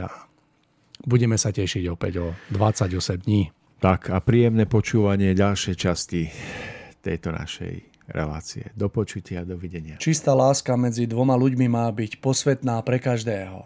Má v ňom vyvolať úctu a rešpekt, nie však žiadostivosť. To ona je pod ochranou vôle Božej. Ak sa v človeku prebudza pocit nečistej žiadostivosti, nech sa obráti a jasným okom rozliadne po tých, ktorí sa citovo ešte na nikoho neupli. Ak hľadá vážne a trpezlivo, určite nájde človeka, ktorý sa k nemu hodí tak, ako to chcel Boh. Potom s ním bude aj šťastný bez toho, aby uvalil na seba vinu, ktorá nikdy nemôže priniesť a poskytnúť šťastie. Milí poslucháči, tak to bol už úplný záver dnešnej relácie. Luči sa s vami Tomáš Lajmon a Mário Kováčik.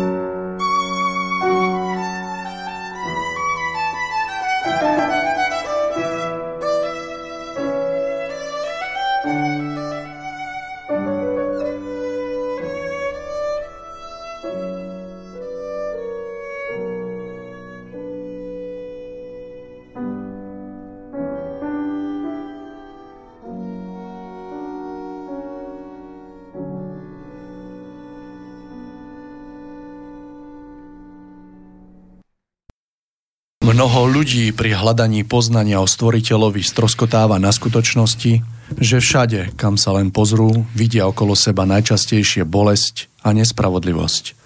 Sú i takí, ktorí sa dokonca cítia ako obeď v domnienke, že Boh ich stvoril s chybami, keď ich môžu robiť. Takéto zmýšľanie nie je správne, možno ho nazvať priam trúfalosťou.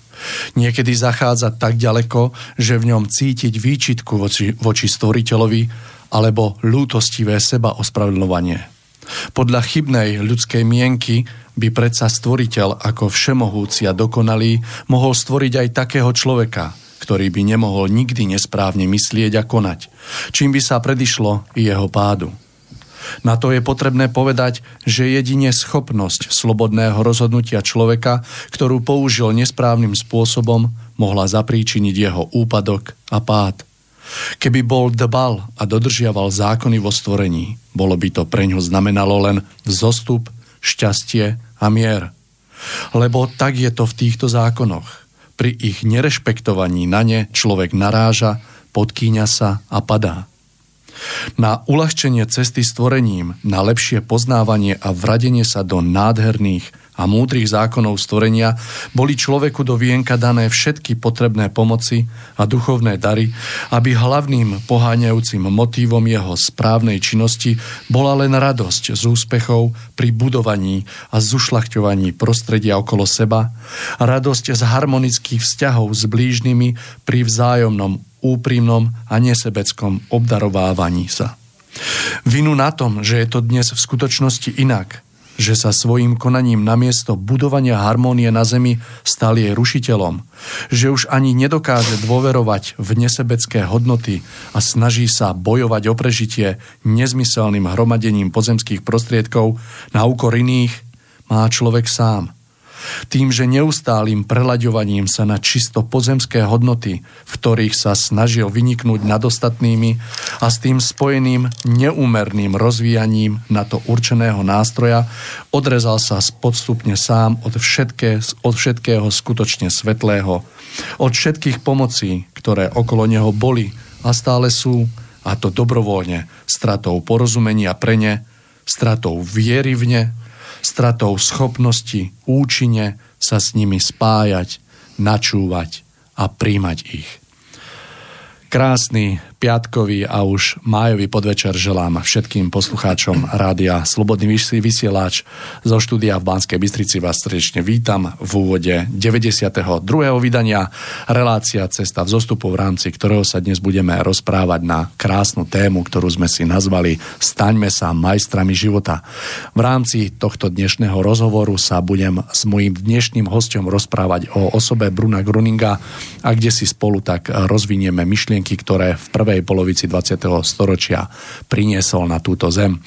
Samozrejme, do dnešnej relácie sa budete môcť dovolať aj domailovať, ak by ste sa chceli niečo opýtať alebo nejako doplniť vlastným názorom naše rozprávanie, môžete tak urobiť 048 381 0101 a prípadne mail studiozavináč slobodnyvysielač.sk Dovolte mi, aby som teraz, milí poslucháči, privítal oproti mne sediaceho krásneho hostia, ktorý tu s nami už bol, myslím, že je tu tretí krát a s ktorým sa vlastne budem rozprávať na túto krásnu tému. Pani Terezia Valentínová. Dobrý večer, pani Valentínová.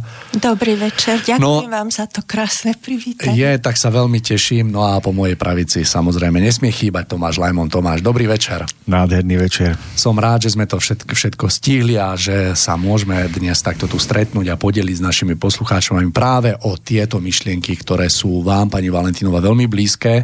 Takže som rád, že budeme môcť sprostredkovať uh, pár takých skúseností a vašich výhľadov a náhľadov na život. Ja som si v úvode, alebo respektíve k tejto relácii som si pripravil taký úvod, ktorý názvem to tak eh, troška odprezentoval eh, taký postoj pozemského človeka voči svojmu stvoriteľovi, pretože sa domnievam, že my dneska tak možno okrajovo a možno viac budeme o tom hovoriť, pretože keď som sa pripravoval nielen na túto reláciu, tak eh, som vnímal, že osoba Bruna Gruninga a jeho pôsobenie na tejto zemi je predovšetkým spojené ako keby s ozdravením vzťahu medzi človekom a stvoriteľom. Chcem sa opýtať, či ste sa už stretli s takýmto pohľadom a ak áno, v čom vám je blízky a ako vy vnímate tento takýto výhľad práve na jeho pôsobenie na tejto zemi. Áno, Bruno Gröning to zdôrazňoval vo všetkých svojich prednáškach.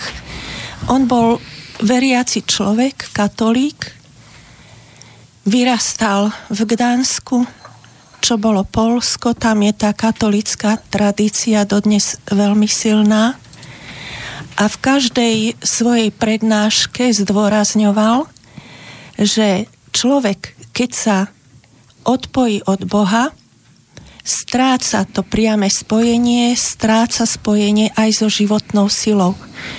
A on prišiel preto, aby nám ukázal tú správnu cestu, aby znova spojenie nadviazal a je už na nás, ako sa rozhodneme, či to príjmeme alebo nie. A ako ste povedali už v úvode o tej slobodnej vôli, tak toto Bruno presne vysvetloval, že ako ľudia začali stúpať po stupňoch kultúry, čím zrejme nemyslel hudbu a výtvarné umenie, ale asi skôr civilizáciu, takže strácal spojenie k Bohu. A on videl Boha úplne inak, ako by som povedala, že ako, ako e, to jednotlivé cirkvy prezentujú. On videl Boha vo všetkom. V prírode, v láske, čas bol Boh podľa neho, poriadok bol Boh. A toto také univerzálne pochopenie, vlastne týmto je Bruno blízky každému človeku. On aj povedal, že prišiel som pre všetkých ľudí. Čiže vlastne aj tí ľudia, ktorí si k Bohu nejaký blízky vzťah nevytvorili, majú možnosť žiť podľa učenia Bruna Gröninga, podľa tých jeho jednoduchých zásad, o ktorých by som rada dnes trošičku porozprávala. A vlastne, e, či už nadviaže to spojenie s Bohom, so stvoriteľom, alebo e, to je ťažko formulovať. Každý človek má niečo v srdci, niečo duchovné, bez čoho by si nevedel svoj život predstaviť predsa nie je možné, aby sme boli len hmotné telo, lebo to by mohlo fungovať bez životnej sily, bez toho ducha alebo duše, čo v sebe máme. Boli by sme akoby nejaký mechanický stroj. A práve to, čo človeka prevyšuje, je ten duch, to duchovné, e, e, čo ho robí niečím viac, ako povedzme je mŕtva hmota. No a ale zaujímavé, ešte k tej duši, e, Bruno Gröning povedal ešte aj to, e, schválne som nepovedala, že človek prevyšuje zviera. Hej? Lebo Bruno Gröning povedal, že on by v živote žiadnemu zvieraťu neublížil, lebo nevieme, čo to zviera má za dušu. Takto to on bral. A to sa mi veľmi páči a veľmi sa mi páči aj ten jeho prístup e, k napríklad k prírode, o ktorej hovorí, že príroda je Boh. Takže vlastne Boh nie je len nejaká prísna bytosť alebo len nejaká duchovná sila, ktorá tento svet stvorila a ďalej sa povedzme o tento svet nestará. On sa stará o toho, kto je tomu prístupný a kto si to praje. A ako ste spomínali tú svoju e, tú slobodnú vôľu ľudí, tak toto je vlastne rozhodujúce vo vzťahu človeka k Bohu alebo človeka k Brunovi Gröningovi, človeka k hodnotám, vlastne vo všetkých vzťahoch. No a teraz, aby človek si zachoval tú slobodnú vôľu a vedel sa rozhodnúť správne alebo žil správne, aby sa stal majstrom života, ako Bruno Gröning povedal, že prišiel som preto, aby ste sa stali majstrami života. Ja vám to prajem. No a to je tak niečo krásne, môcť takéto niečo dosiahnuť a len tým, že uplatníme vo svojom živote zo pár dobrých zásad a budeme sa snažiť ich dodržiavať, tak e, to je niečo také zázračné a nečakané, že vlastne už potom k svojmu životu nepotrebujeme ani zázračný prsteň alebo čarovný prútik. Stačí úplne toto. A v našom živote sa naozaj budú diať zázraky, i keď toto slovo Bruno Gröning nemal rád. On povedal, že to sú prírodné zákony, na tom nie je nič zázračné. Mne sa veľmi páči pojem stať sa majstrom vlastného života a ja verím, že učenie Bruna Gruninga, ak to môžem tak nazvať, tak naozaj prinieslo pár zásad, ktoré keď človek dodržiava, tak sa mu podarí vradiť sa do tej sily, ktorá pôsobí tu naga, o ktorej Bruno veľmi dobre vedel. Ak môžeme, skúsme si pár, alebo rozoberme si tie zásady, ktoré, ktoré sem priniesol, aby sme sa vedeli podeliť s poslucháčmi práve o ne. No v prvom rade by som povedala, že taká hlavná zásada je, nepríjmať žiadne zlé myšlienky, nehovoriť o zle, nekonať žiadne zlé skutky. On povedal tak, že myšlienky vlastne človek netvorí, ale ich príjma z dvoch prameňov. Z prameňa zla a prameňa dobra. A už nech by sme akokoľvek polemizovali s touto myšlienkou, či už tie myšlienky príjma alebo tvorí, tak vlastne môžeme sami na sebe pozorovať, že keď myslíme na niečo pekné a dobré, a keď na niekoho myslíme napríklad s láskou, alebo sme v prírode, vidíme tam samú krásu, tak už to nás naplňa niečím pozitívnym. Takže nie je to len u Bruna Gröninga, že myslenie je pozitívne a negatívne. To, to nie je to je taká nejaká móda dnes, že pozitívne myšlienky mať a mnohí ľudia si to vysvetľujú tak, že tú myšlienku nejako si vsadiť do hlavy, ale už či to ich presvedčenie je také isté, možno majú niekde, niekde v pozadí pochybnosti, tak to nie je ono. To nie je ono. Tie, to pozitívne myslenie to musí vychádzať zo srdca. A pozitívne keď rozmýšľam, tak napríklad nebudem si robiť starosti, že ja neviem, stárnem a kto vie, ako dopadnem a aké choroby prídu a kto sa bude o mňa starať. Nie. Keď raz odovzdám svoj život a vedenie svojho života do rúk Bruna Gröninga alebo do rúk Boha, tak on ma povedie. Len mu musím veriť, dôverovať a počúvať vlastne to, čo mi on hovorí. A on mi to nepovie ústami, ale tá myšlienka príde. A človek, keď sa snaží žiť podľa zásad Bruna Gröninga, že pozitívne budem myslieť alebo myslieť na dobro, tak sa v ňom začína, začína sa meniť celý jeho život pomaly. Začína sa mu rozvíjať intuícia. A keď povedzme sa bude rozhodovať medzi dvomi, tromi, štyrmi vecami, čo mám urobiť, tak si sadnem do kľudu. V prvom rade musím byť v úplnom kľude a položiť otázku a poprosiť o odpoveď. A príde mi tá správna odpoveď. Ale potom tú odpoveď musím aj nasledovať keď mi príde správna odpoveď a ja zapojím rozum a začnem uvažovať, to a to by sa mohlo stať a potom urobím niečo iné, čiže nenasledujem tú odpoveď. No tak ten výsledok nebude taký, ako čakám, nebude optimálny. A toto podľa, podľa týchto jednoduchých zásad Bruna Gröninga, keď to človek naozaj dodržiava, tak ten život sa mu veľmi, veľmi rýchlo mení k dobrému. Jediný háčik celá táto vec má, že ľudia si musia najprv zvyknúť. Že keď Bruno Gröning povedal, že klebety to nerobte, nikoho neposudzujte, nikoho neodsudzujte, tak keď človek bol doteraz zvyknutý všetko posudzovať, prípadne odsudzovať, mať na všetko názor, tak si treba zvyknúť, že toto nás nikam nedovedie. A Bruno Gröning povedal, že ja som asi jediný, ktorý nemá žiadny názor, že ja mám iba presvedčenie.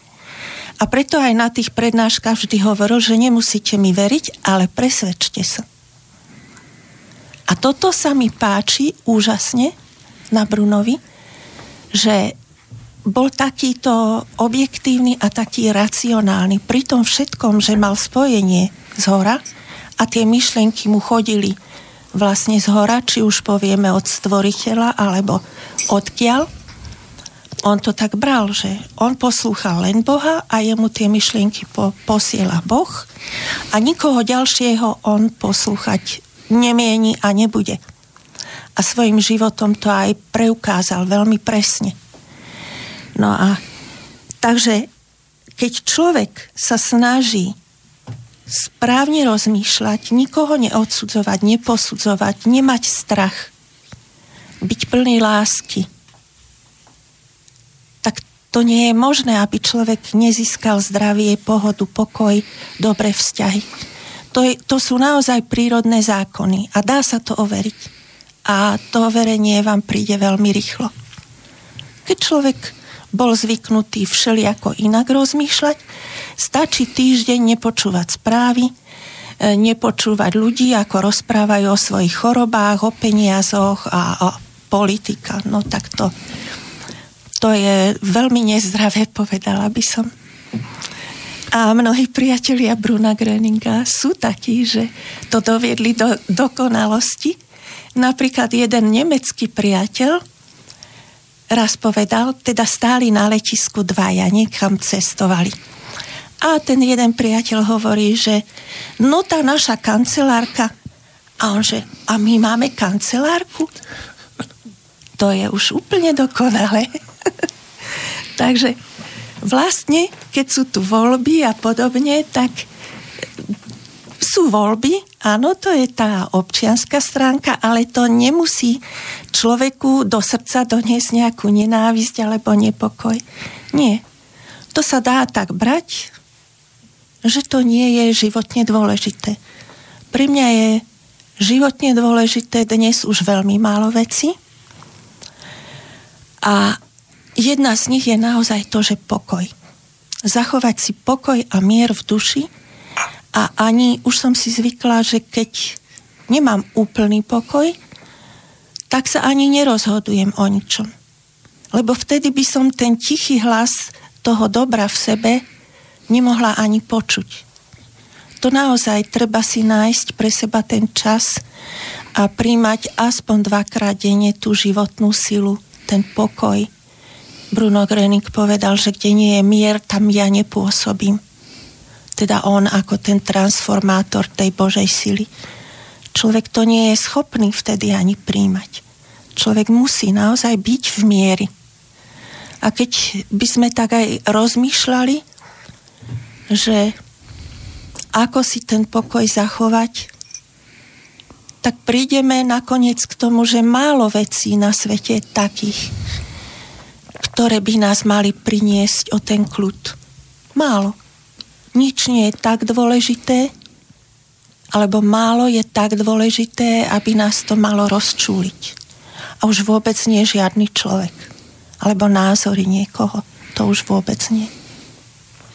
Je to veľmi krásna myšlienka a myslím si, že keď sa nám to ako ľuďom podarí uskutočniť, tak sa naozaj staneme tým majstrami eh, vo vlastných životoch a pekná je aj ústredná myšlienka toho, že, že eh, ten pokoj vo svojom srdci získať. Domnievam sa, že dneska človek musí za to veľmi veľa proste spraviť a urobiť, aby ho získal. Keď sa pozrieme v akom zhone a v akom strese dnes žijeme, tak eh, by sa niekedy mohlo povedať, že až dobre, že k nám príde nejaká tá choroba, ktorá nás na chvíľku zastaví a umožní nám vlastne sa zamyslieť nad tým, kde asi sme a kam smerujeme. Takže pekné. Môžeme sa, ak, ak, je, ak je tam nejaká ešte druhá zásada, alebo nejakých tých zásad, môžeme sa porozprávať o ďalšie, alebo skúste spomenúť ďalšiu zásadu. No ja zopakujem to, že nepríjmať zlé myšlienky, z toho vyplýva, že ani ich nehovoriť a ani nič zlé nikomu nerobiť. Potom príjmať ten pokoj. Bruno Gröning to hovorí, že príjmať tú energiu, tú Božiu silu. Dvakrát denne to treba robiť. Či je človek chorý, či zdravý, keď si na to zvykne, že tých niekoľko minút vstúpi do kľudu a myslí na niečo pekné, tak už tomu prinesie hodne tej rovnováhy. Tak to sú také dve zásady. A tretia vec, keď už teda niečo zlé do nás vstúpilo, či už je to choroba, alebo nejaká myšlienka, o ktorej cítime, že nie je správna a ona na nás útočí niekedy, tak sa treba toho zbaviť. Treba sa toho vzdať a treba povedať, toto nechcem. Bruno Gröning povedal, že odovzdajte mi všetko, čo vám je ťažké. A čo nechcete, alebo čo je zlé, zlé že ja mám silný chrbát, ja to unesiem, vaše starosti mi dajte. Takže napríklad tie starosti všetky treba naozaj si sadnúť a v pokore poprosiť, že prosím, zober mi to. A už je jedno, koho prosíme. Niektorí ľudia, ktorí uh, sú veriaci, majú taký strach, že o, veď mám prosiť Bruna, veď je tu Pán Boh. To je jedno, koho prosíme. Keď im funguje spojenie priame na Pána Boha, nech prosia Pána Boha a Bruno Gröning povedal iba toľko, že on je transformátor, že on nás s tým Bohom môže spojiť. No a ja to mám konkrétne overené, vyskúšané, čiže tomu môžem úplne kľudne veriť a aj to tak robím. Keď je niečo ťažké, lebo predsa, aj keď človek sa snaží to neprijať, ale to zlo niekedy je tak naliehavé a také neodbitné, na rozdiel od dobra, hej, ktoré je jemné, nežné, tiché, ktoré sa musíme snažiť, aby sme si ho všimli a počuli, tak to zlo je taký, taký hrmot, hurhaj, krik, nápor, nepokoj. No to zlo je úplne iné. Úplne iné, alebo len neodbitné. A niekedy sa ono tvári, že je pekné a stále, stále by chcelo, aby sme niečo. A, ale keď už máme tú intuíciu aspoň ako tak vyvinutú, tak už to vieme rozoznať. A vieme si povedať, tak stop, toto nepotrebujem. A oddeliť sa od toho v duchu. A toto vlastne e, treba urobiť úplne na začiatku. Keď sa človek chce zmeniť, tak sa musí rozhodnúť preto. A musí si povedať, tak od tejto chvíle žiadne zlo do svojho srdca alebo do svojej duše a do svojej mysle nevpustím. A do svojho života nevpustím. A potom sa snažiť teda si udržať ten pokoj, tú pohodu, tú lásku v sebe a tak. Ale toto je tiež, tiež veľmi dôležité a skôr, než toto urobíme, tak vlastne ani nemôžeme dostať uzdravenie, pokiaľ sme u Bruna, preto, aby sme sa uzdravili. Najprv to zlo musíme odovzdať. A to zlo, či už je vo forme choroby, alebo biedy, nedostatku, alebo zlých vzťahov v rodine, to je jedno. To je jedno. A hlavne nie je strach. Strach to je veľké zlo, veľké zlo. A keď je ten strach vytrvalý, tak nie je divu, že potom ľudia z toho aj ochorejú.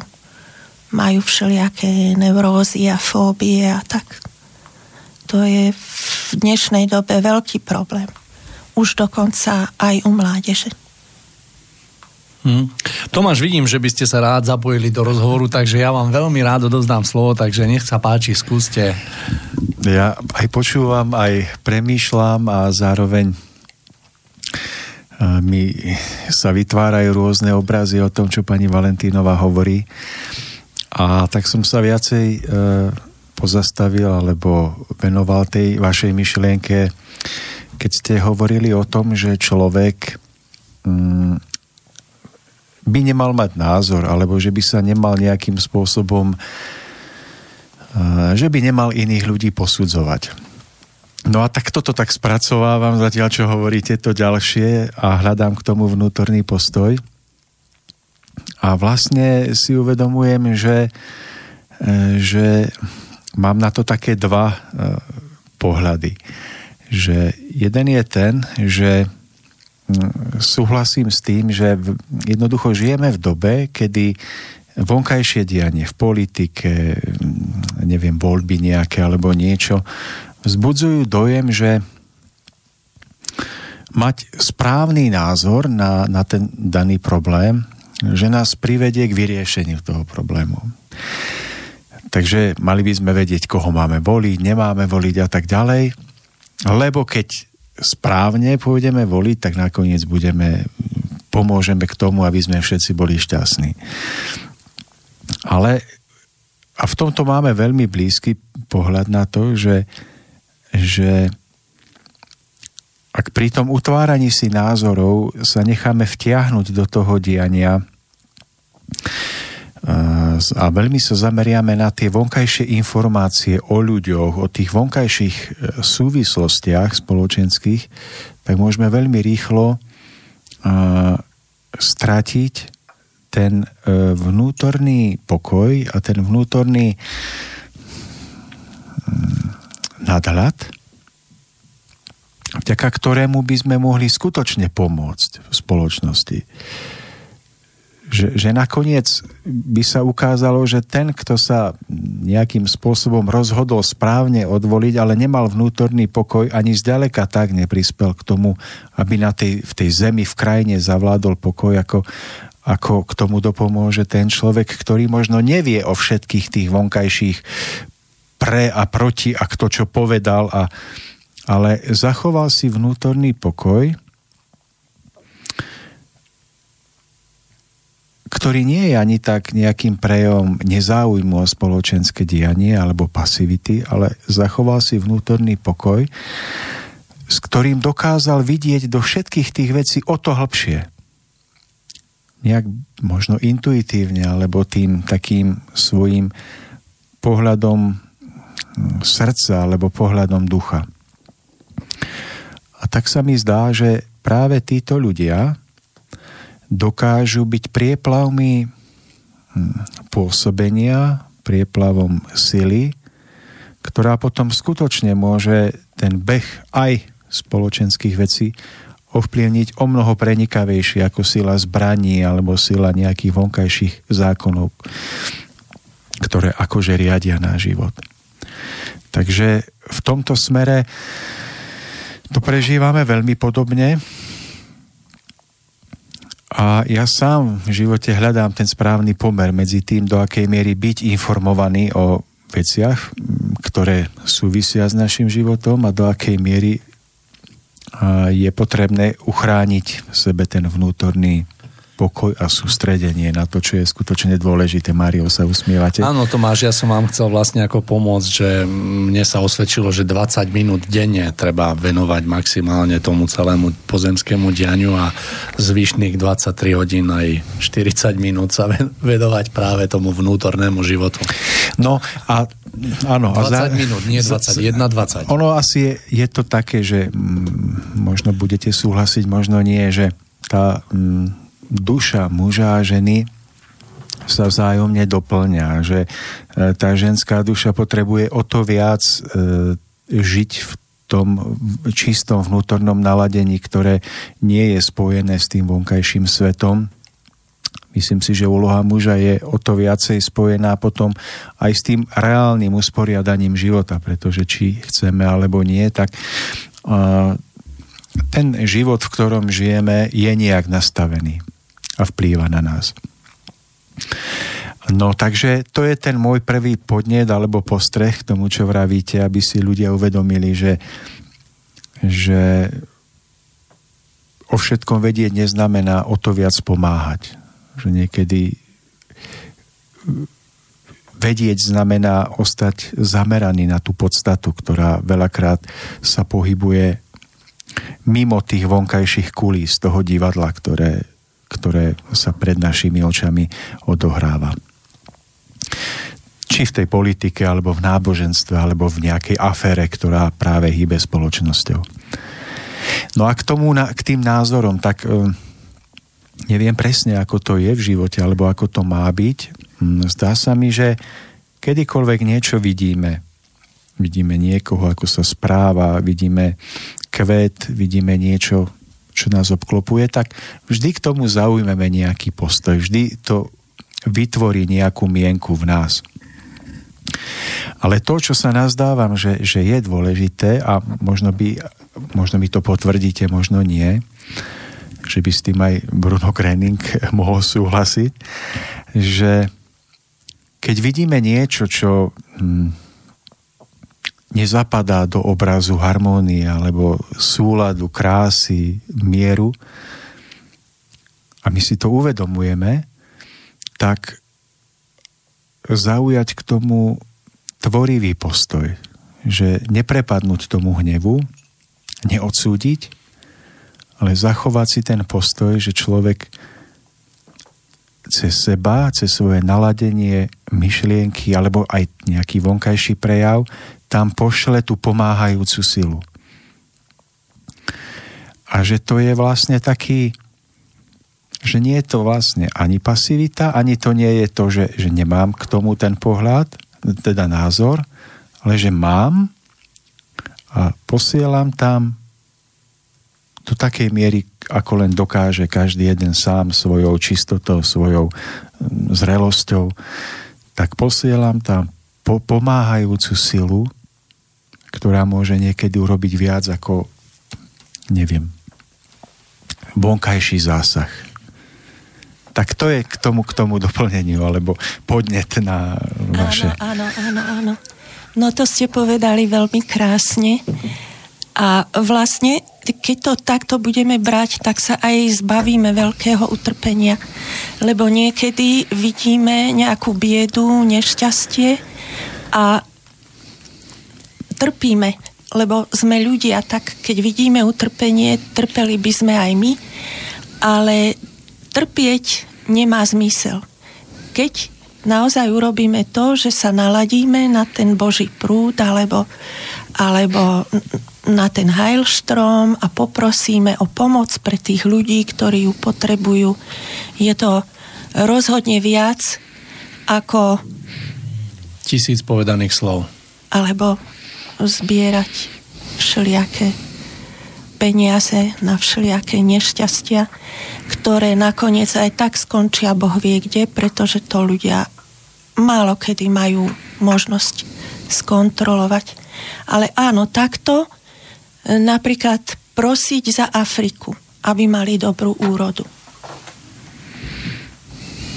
To človeku prinesie už samotnému dosť do srdca, dosť taký, taký dobrý pocit.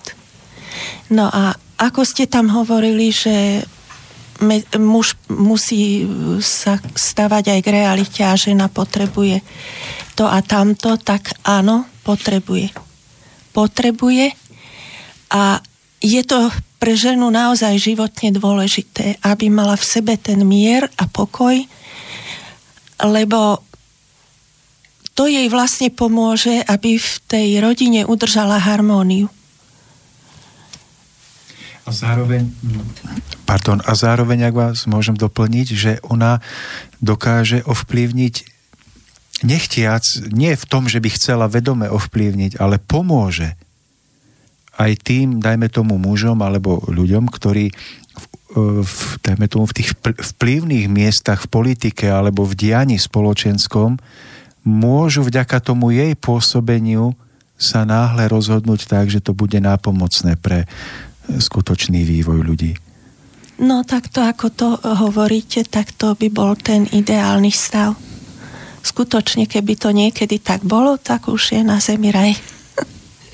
A práve v tomto prichádza ako taká cesta, že keď zostane žena, a hlavne žena, ale aj muž, ale žena tým, že je od prírody alebo od toho svojho vnútorného založenia viac citová než racionálna, než, než rozumová, tak ona má veľké predpoklady, aby tým, že zostane zdanlivo nevedomá v tých mnohých veciach toho spoločenského diania, tak aby o to viac siahla po tých vyšších prúdoch a mohla všetko v jej okolí podporiť k tomu správnemu rozkvetu, k tomu, aby jednoducho ľudia v okolí mohli sa rozhodovať viac správne, viac múdro.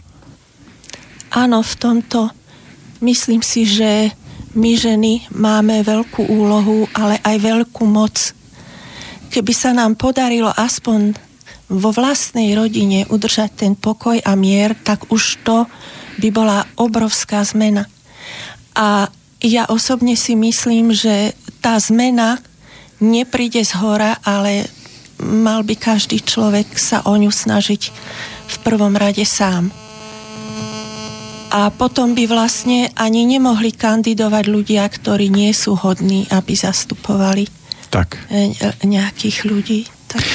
Akurát dnes som prežil nádherný zážitok v práci u mňa. Hovorím už tak trochu u mňa, lebo sa venujem naplno tej svojej práci tvorivej, umeleckej, rezbárskej. No a to bol taký pekný zážitok, že mám prenajatú miestnosť, v jednej veľkej budove, kde mám svoj ateliér. A tam ma to vedie k tomu vždy po každom úkone, ktorý urobím s drevom, si urobiť poriadok po sebe. A tak mi je tam dobre, keď mám poriadok, keby som ho tak mal všade potom aj v aute. Aj. No ale zatiaľ to mám tak vzorne tam. No a keď výjdem z tých dverí, tak okolo mňa v tej starej budove naskladneného haraburdia, kdejakých dosiek, kdejakých polystyrenov, sádrokartónov, polámaných. A tak si v duchu vravím, ani som to neriešil vlastne, ani som to nehodnotil, neposudzoval, iba tak som na to pozrel, že je, a keby to bolo pekné, keby to bolo pekné. Ale nenapadlo mi hm, ísť za majiteľom budovy, že viete čo, tak ale ja tu chcem poriadok, lebo aj ja si robím poriadok a, a platím tu za nájom a urobte ho a hneď. Priznám sa, že mi to nenapadlo, tak ako o tom vravíte, že možno to tak je lepšie, že to človeka nenapadne. No a keď som prichádzal tu, tak idem rovno z ateliéru a teraz otvorím dvere a kým som tam robil, tak niekto povinášal z celého medziposchodia od mojich dverí z ateliéru až po východ z budovy 80% všetkých haraburt. Tak to je iba preto doplnenie nejakého možno neviditeľného pôsobenia. Úžasná sila myšlienky je to. Áno, takto to funguje. Takže bolo to krásne. A možno by to bolo práve naopak, keby to bolo Takže prídem a poviem, ako, a, a urobte to a hneď a, a máte to za povinnosť. Možno práve toto by zbrzdilo ten tok, ktorý v najväčšej prírodzenosti uvedie do pohybu niekedy aj nás mužov, takže... Mario, poďme si zahrať.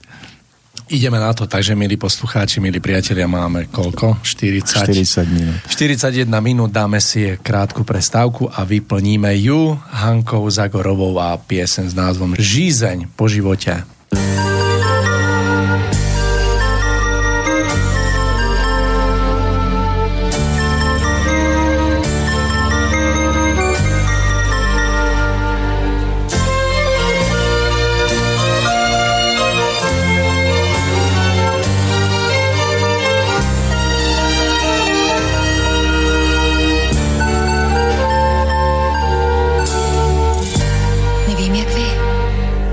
Já strašně ráda žiju. A s každým nadýchnutím cítím, jak žízeň po životě piju. A s každým procitnutím a s každým políbením a s každým zakopnutím o slávu, o kamení smiju. Kousíček úzkostí a básní. Nevím jak vy, ale já strašně ráda hořím Ráda se spálím, až to bolí. A často bořím víc, než tvořím. Život je krásný požár, který mi proudí v žilách. Je věčné touhy stožár, na kterém nikdy vlajka píla. Pokud mám sílu dýchat, nesmí. Život je přece báječný, je vším, co máš jen v jednu chvíli sváteční jej dostáváš. Život je zázrak zázraků, nesmíš ho vzdát. I když slunce smích cesty za štěstí, střídá déšť a pláč, chvilky bolestí, měj ho rád. Život je přece nádherný, tím, že ho mám, že můžu vnímat svítání, že louky znám, že můžu najít lásku svou a z dlaní pít. I když slunce smích cesty za štěstí, střídá déšť a pláč, chvilky bolestí, domov mý. Prostě žít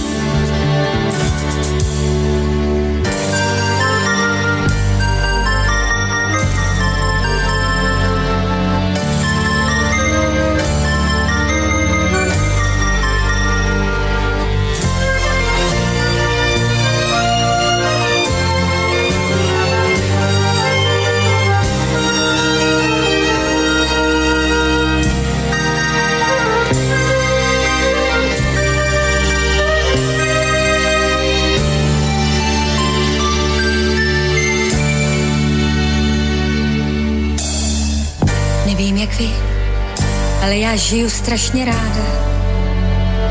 A s každým nadýchnutím cítím, jak ve mně život barvy střádá.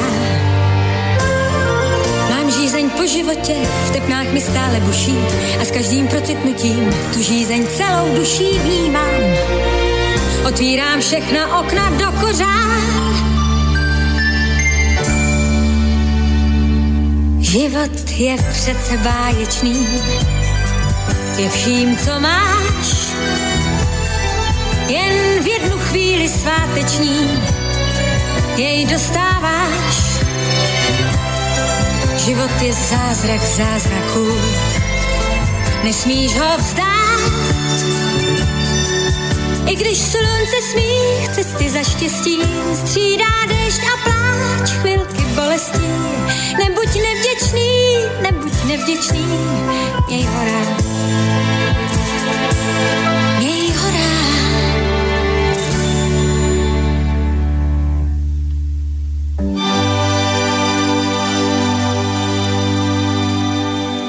Takže, milí poslucháči, sme späť. Ja len pripomeniem, že dnes sa s mojím dnešným hostom, pani Tereziou Valentínovou, rozprávame na tému Staňme sa majstrami života a tak trošku v našej diskusii rozvádzame myšlienky, ktoré priniesol v prvej polovici 20. storočia Bruno Gruning na túto zem. Máme za sebou prvú polovicu a do tejto druhej polovici by som sa rád posunul takým konštatovaním pani Valentínová. Opýt, no, takže keď niečo posudzujeme alebo odsudzujeme, tak sa vlastne vzdialujeme od toho, čo by sme radi získali a boli vylepšili v živote ako vy vnímate tento faktor?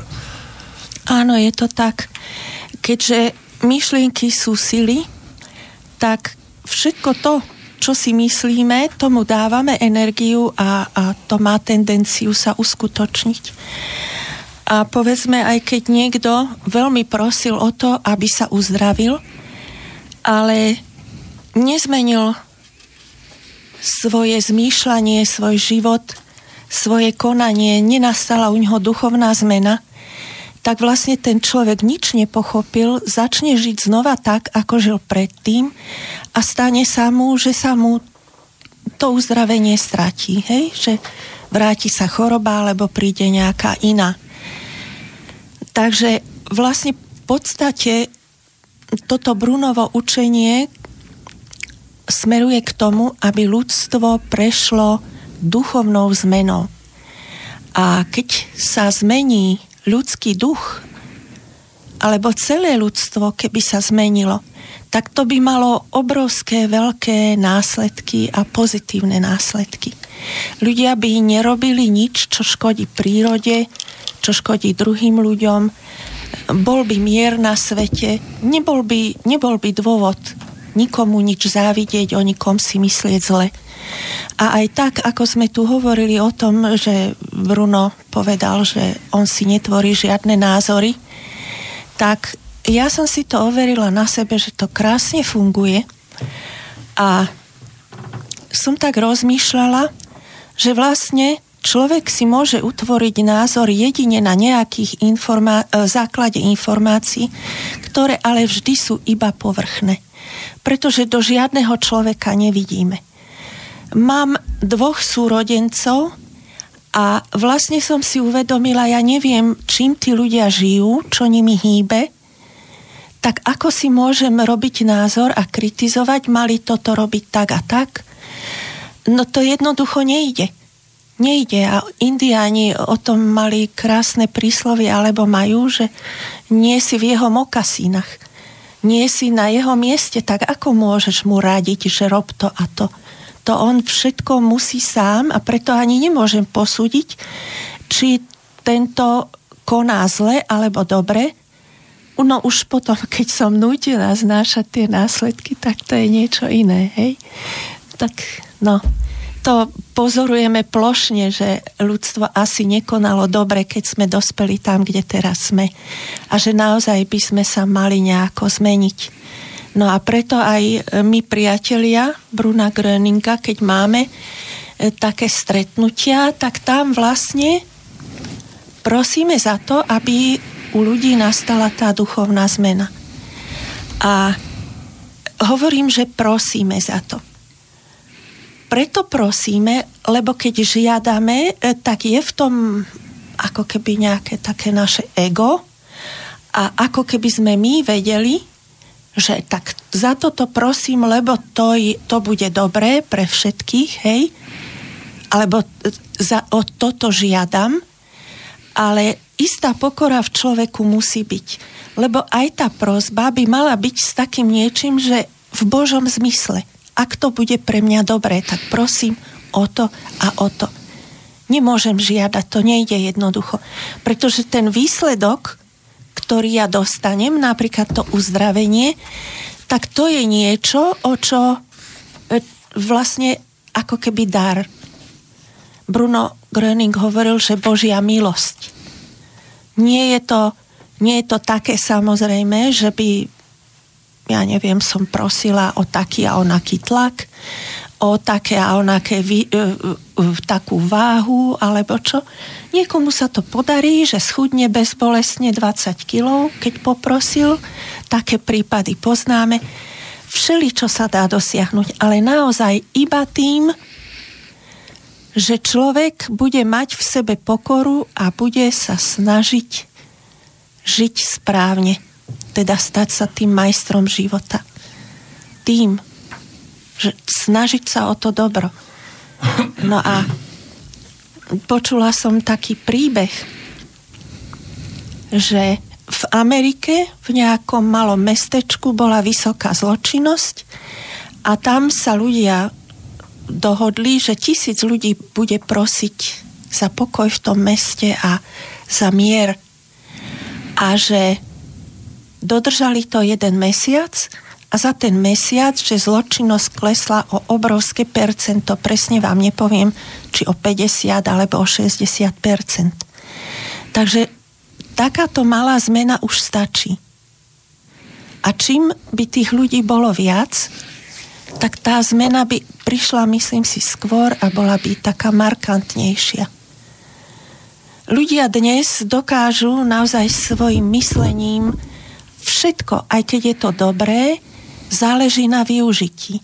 Napríklad dostali sme mobilné telefóny, niekto múdry to vymyslel, teda boli to celé týmy určite a veľmi veľa dobra nám to prinieslo do života, ale zároveň nám to prinieslo aj všelijaké negatívne javy vo forme napríklad, že sa nám zhoršila pamäť, alebo že mládež nad tým trávi veľmi veľa času na úkor povedzme pohybu a tak. Takže tá, tá životná zmena, tá harmónia musí prísť do všetkých oblastí nášho života. A to ako do tej hmotnej oblasti, ale hlavne do tej duchovnej. Lebo keď tak nad tým uvažujeme, všetko najprv existovalo v duchu niekto rozmýšľal o niečom, v, e, ľudský duch je skutočne úžasný. čo všetko vie vymyslieť, čo vie dosiahnuť, aké stavby ľudia dokázali. Počas celej histórie to vieme, že čo všeli, čo sa zachovalo. Až sa člo, človek musí diviť, že s takými malými prostriedkami a takí malí a slabí ľudia, ako sme my, hej, že čo všetko úžasné dokázali. No ale na druhej strane dokážu všetko aj zneužiť. Takže tá duchovná zmena, myslím si, že tá je prvorada a tá musí najprv nastať. No a ešte k tomu dodám aj to, že pokiaľ človek naozaj rozmýšľa pozitívne a vie byť pokorný a vie poprosiť, tak veľa, veľa krásnych vecí dokáže.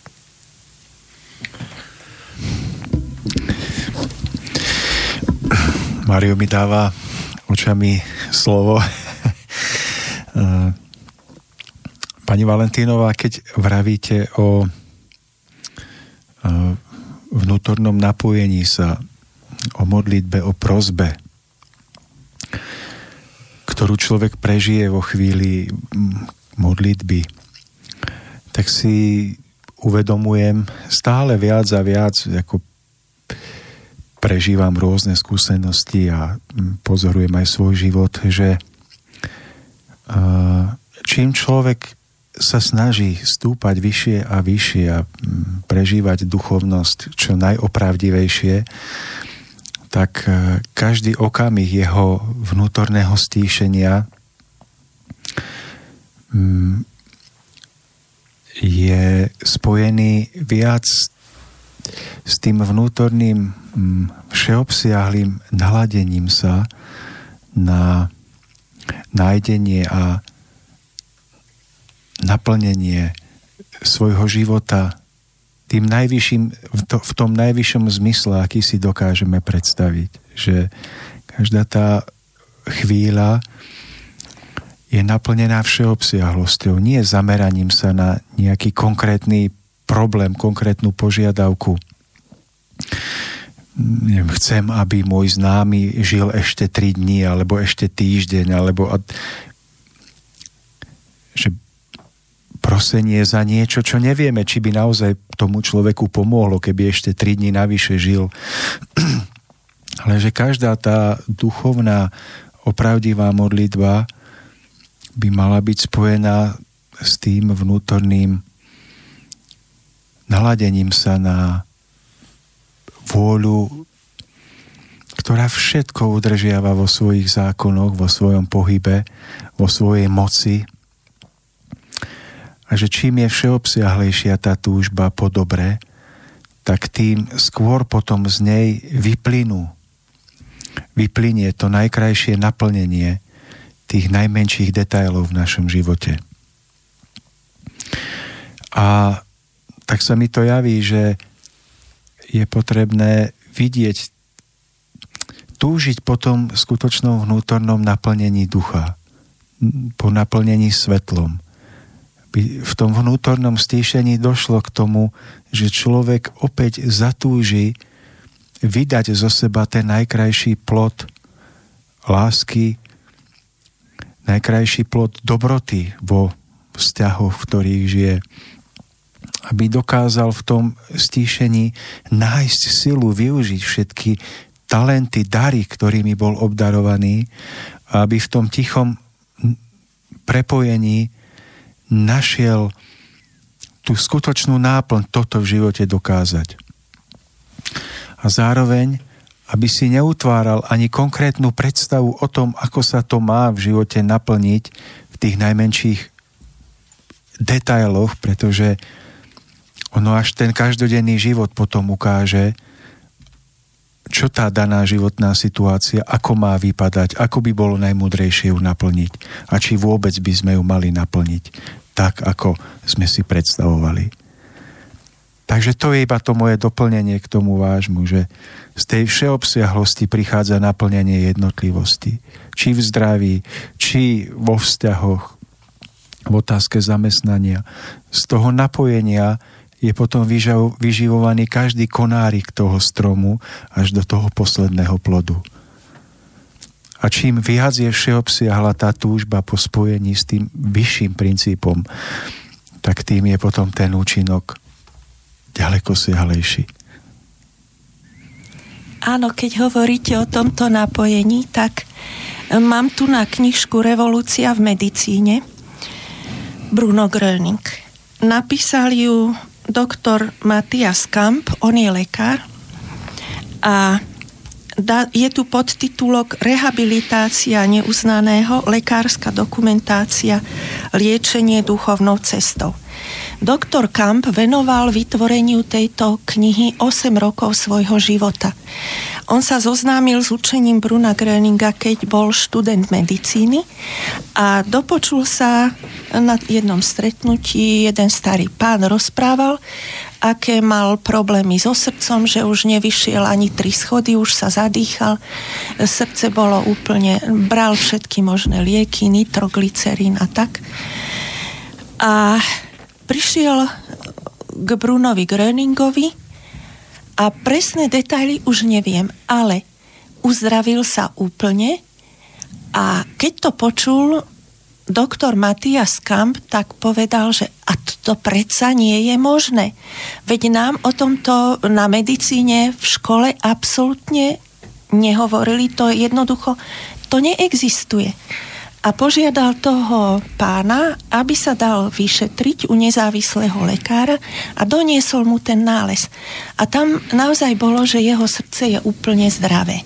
No a to doktora Kampa tak inšpirovalo, že potom e, prišiel do kruhu priateľov a začal sa tomu učeniu venovať.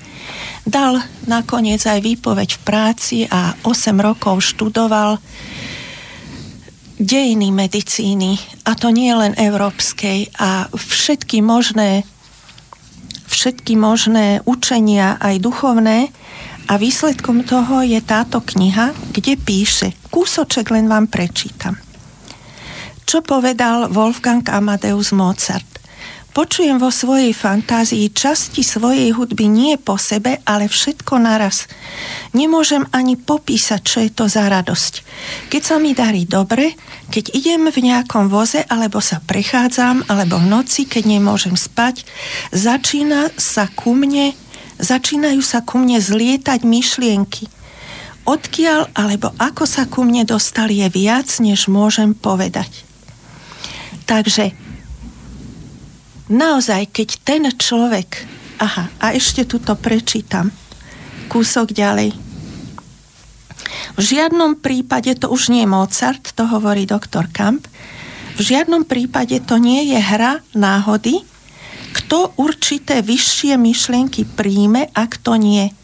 Ľudské diela vysokej umeleckej hodnoty potrebujú síce vedúce impulzy z Božieho myšlienkového sveta, ale práve tak potrebujú odpovedajúci ľudský charakter, ktorý ich dokáže zachytiť a prepožičať im potom podľa svojej povahy aj svoj výraz. A mne toto sa zdá, že to je tá inšpirácia. Keď je človek pripravený tie myšlienky z hora prijať, ale on musí byť pripravený nielen duchovne, samozrejme aj technicky, lebo nikto, kto sa neučil hrať na hudobnom nástroji, nestačí myšlienka z hora. Takže vlastne vtedy sú tie diela také najhodnotnejšie. Keď sa snaží a tú inšpiráciu nemá, tak sú to mechanicky. Technicky možno náročné, áno. ale nemajú ten impuls pre duchovný vývoj. Áno, áno. A ne, ne, nemá to v sebe ducha. A na to človek nemusí byť ani veľmi vzdelaný, stačí, keď cíti, idete na výstavu, to na vás celé zapôsobí a už viete. Či to je to dobro v tom, alebo je v tom zlo, alebo je v tom utrpenie. A pomaly človek naučí to intuitívne cí, sa in, in, naučí intuitívne cítiť a správne sa rozhodnúť a odíde radšej. Keď príde do prostredia, kde cíti, možno mne ako žene sa to ľahko hovorí, ale myslím si, že aj vy už to máte. My sme už také polovičné ženy v tom, v tom že cítime niekedy tiež. No.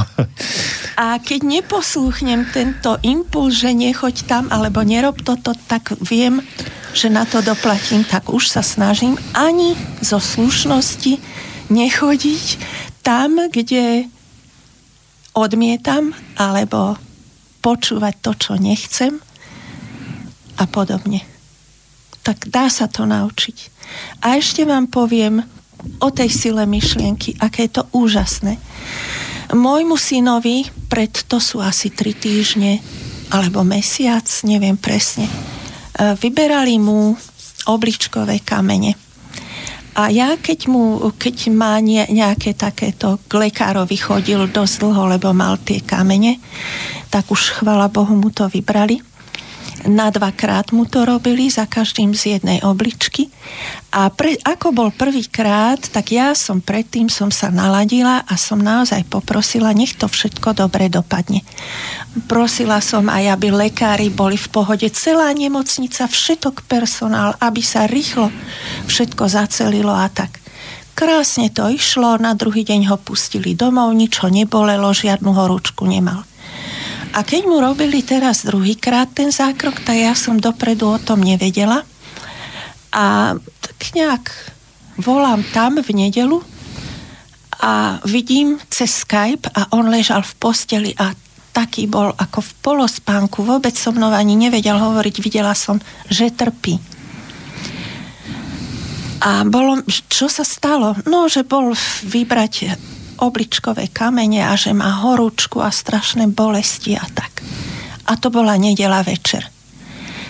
Tak teraz, čo má robiť? Hovorím, no tak dúfam, že si nedostal nejaký zápal. On u Bruna nie je, ani to neberie do úvahy vôbec to. Berie ako moju kráto chvíľu.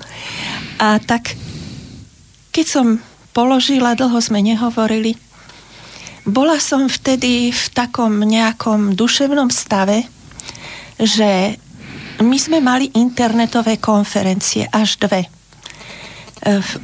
Bruno Gröning. Hej, jedna bola pre Slovensko a druhá bola pre celú strednú Európu. A ja som si tie internetové konferencie som sa na nich zúčastnila a tam ste tak naladení na to dobro, na tú, na tú, na tú krásu, na Brunovo učenie a tak. Takže bola som taká nejaká v takom, ani to neviem popísať v akom stave, ale niekedy to cítim v špičkách prstov alebo, alebo v tele. Telesné pocity, že ten, ten e, prúd, ten liečivý prúd, že prúdi vo mne. No a tak som položila ten telefón a veľmi srdečne Naozaj vrúcne som Bruna prosila, aby tomu môjmu dieťaťu pomohol. A nechala som to tak. A zaujímavé je, že už tie myšlienky strachu už chceli tam. Už som začala špekulovať, čo by to, či to nebude to, lebo tamto. Nie, nie, odmietam preč všetko. Viem veľmi dobre, že Bruno mi doteraz vždy pomohol, keď som ho prosil tak prosím aj teraz nech sa stane a myšlienky som dala úplne preč a začala som sa venovať niečomu inému. Na druhý deň som volala, že čo je. Či bol u lekára, či dostal antibiotika. Telefón mi nebrali. Tak mi to bolo divné. Som myslela, že hádam išiel do nemocnice. Volala som v útorok a vtedy zdvihol a hovorím, no kde ste, čo ste, čo je nové? No som v robote. A hovorím, prosím ťa pekne, čo robíš v robote? No predstav si, mami, ráno som sa zobudil a ani horúčka, ani bolesti, nič. Tak som šiel pracovať. Hneď po tej noci, takto promptne, to Bruno mi splnil. A on mi plní nielen takéto veci závažné, hej, niektorí priatelia sa aj boja poprosiť, že o, či to, či to môžem, veď to je len také o všetko. Bruno Gröning hovoril, že proste o všetko. Málo prosíte. No a toto to, to mám skoro dennodenné skúsenosti, ale jedna taká dosť markantná sa mi stala tiež, že chcela som kúpiť sodu bikarbónu a išla som do Kauflandu. A tam tie regály sú také, tam sa človek nachodí, ale vedela som presne, kde má byť soda bikarbóna Prišla som tam, ani sáček, ani krabička, nič. Hľadala som, štyri regály som prešla minimálne štyri krát. Lebo som ju potrebovala, že si vyčistím odtok na vani. Nič. Už som trošičku začala byť nervózna, tak hovorím si, tak toto nie. Postavila som sa bokom a som sa naladila a poprosila som Bruna, že Bruno, prosím ťa, priveď ma k tej sode bikarbóne. A už som vypla rozum úplne, lebo som vedela, že mi je na nič. A že pôjdem tam proste za nosom. Išla som s vozíkom a vozík ma viedol k alkoholickým nápojom. Čo bolo absurdné, hej? A tam na flašiach so šampanským ležali dve veľké vrecká sódy bikarbóny.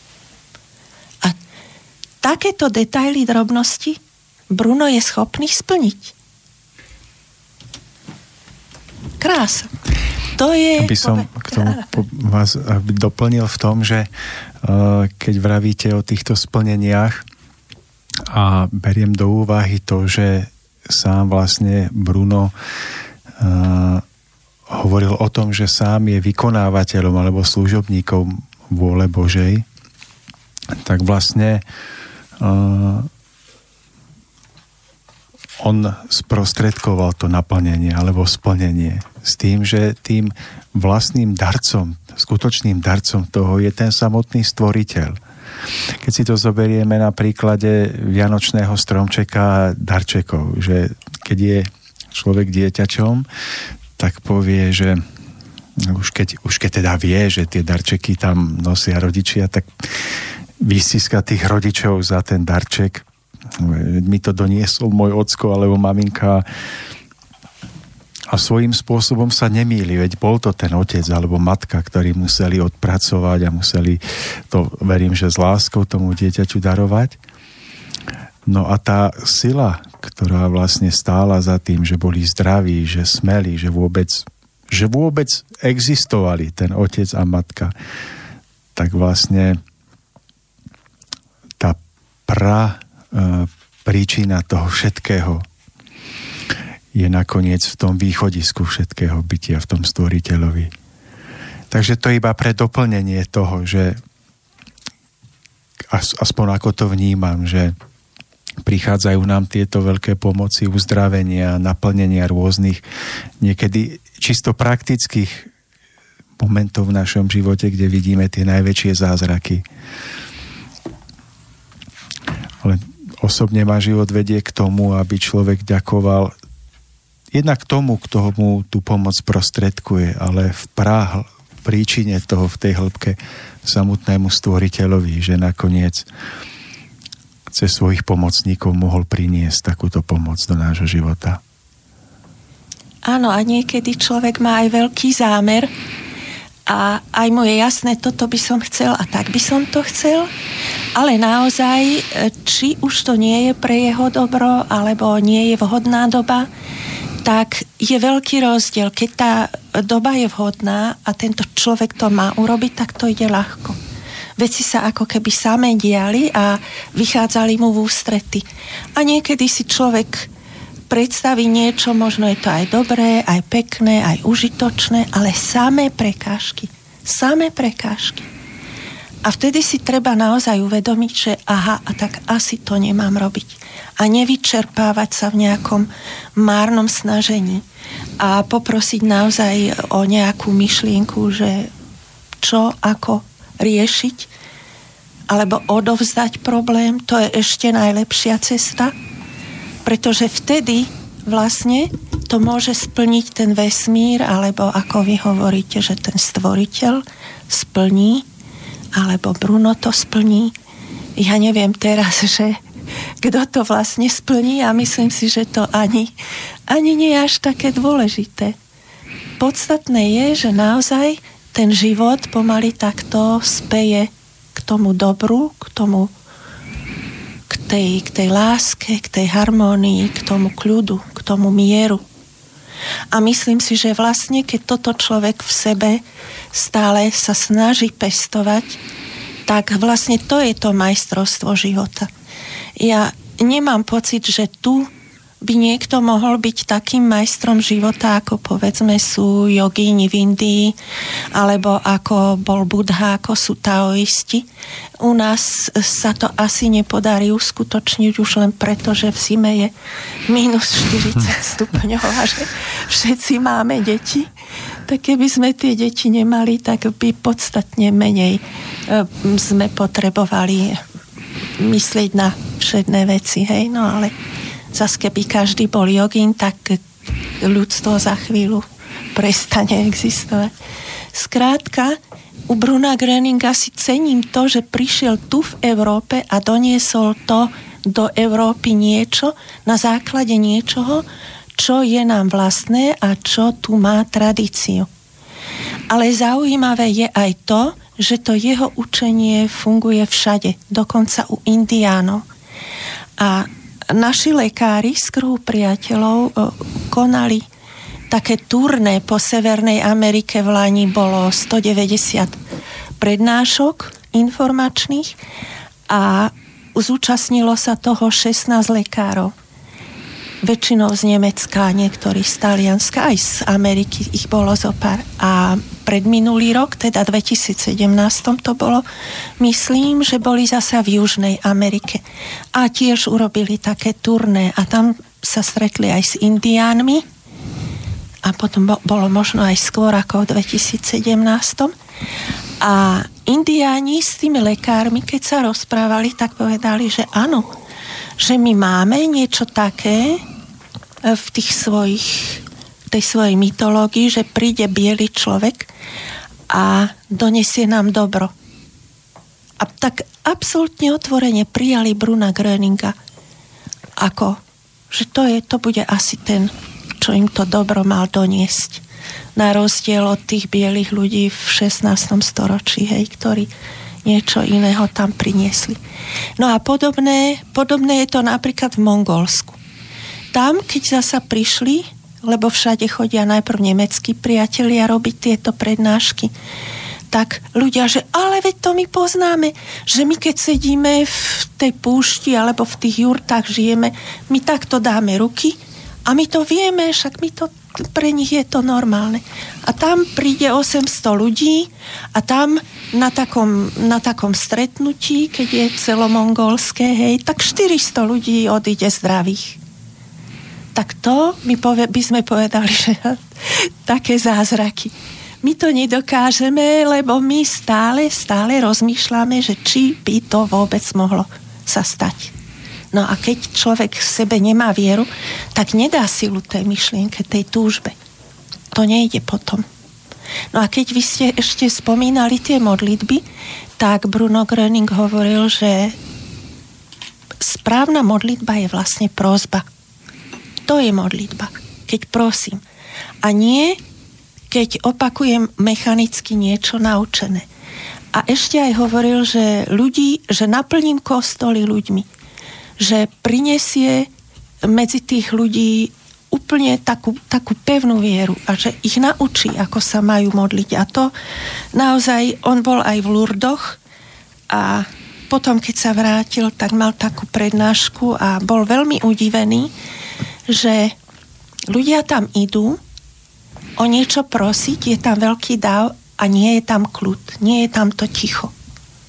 Že oveľa lepšie by ľudia urobili, keby tam išli duševne pripravení, v úplnom tichu, nie je potrebné sa nahlas modliť rúženec ani nič.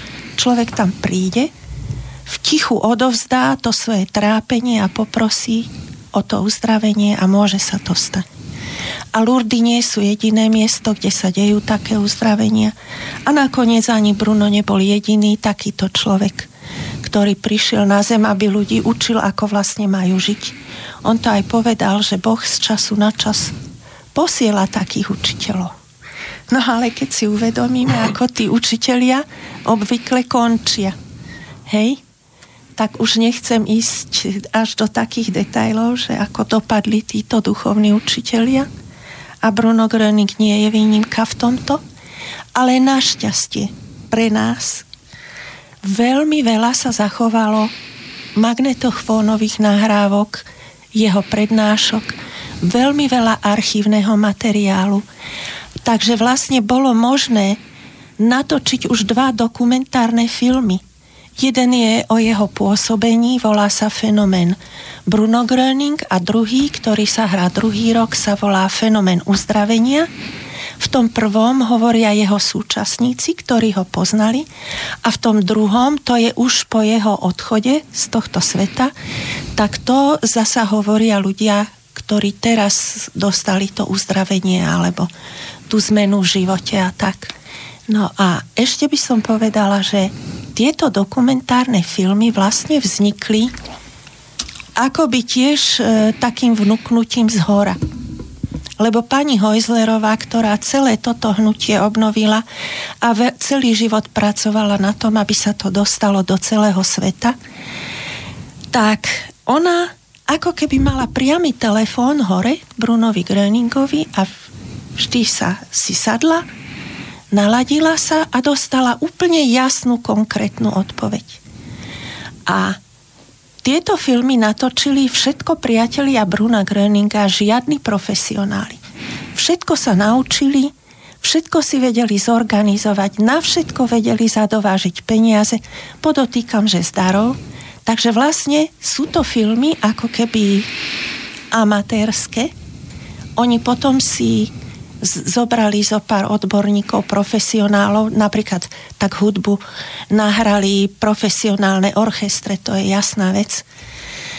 Ale skomponoval to priateľ, učiteľ matematiky a fyziky na vysokej škole. Čo tam bolo treba kostýmov do toho prvého filmu napríklad? A vyhľadať už len tie miesta, kde sa to odohrávalo a kde sa to má diať. No a ten, e, ten archívny materiál, tak 10 rokov sa každý jeden z tých filmov pripravoval, potom sa to dalo dohromady. Ešte takú perličku poviem, že hudba k druhému dokumentárnemu filmu sa nahrávala v Bratislave. Symfonický orchester Bratislavského rozhlasu to zahral, vlastne slovenského rozhlasu. Aby som bola presná, a to je hudba absolútne profesionálna. Tú partitúru som videla aj ju doma mám, dostala som ju do daru, tak občas sa tak na to pozriem a veľmi je mi to vzácne. A prišli traja priatelia z Nemecka, skladateľ, dirigent a asistentka a, a nahrali to za dva dní. Hudbu k 6-hodinovému filmu tak mi povedzte, že či sa toto dá bez nejakej inšpirácie. Ja mám taký zážitok spred, no, bude to už možno aj 15 rokov dozadu, keď mi jeden z námi daroval CDčko mm, s anglickým názvom Miracle Apostole ja totiž to neviem po anglicky, takže ja iba tak, tak náznakovo. No a hm, my sme si doma túto hudbu púšťali hm, s manželkou a hlavne tak nejak v období Vianoc. A pravidelne každoročne. Ale nebolo to tak, že aha, idú Vianoce, poďme si to zapnúť. Ale nejak, nejak nám to tak vnútorne vyplávalo, že aha, tu je to CD, tak si ho poďme zapnúť. A to CD nám znelo dookola celé dni a ja som mal pocit, že nás nesmierne ukľudňuje. Možno, že až lieči, neviem. No a potom po rokoch rokúcich som spoznal, že vlastne je to hudba z kruhu priateľov Bruna Greninga. A dodnes, keď tú hudbu počujem znieť, tak sa vo mne prebúdzajú krásne city, krásne prežitia. Túto hudbu môžem odporučiť každému.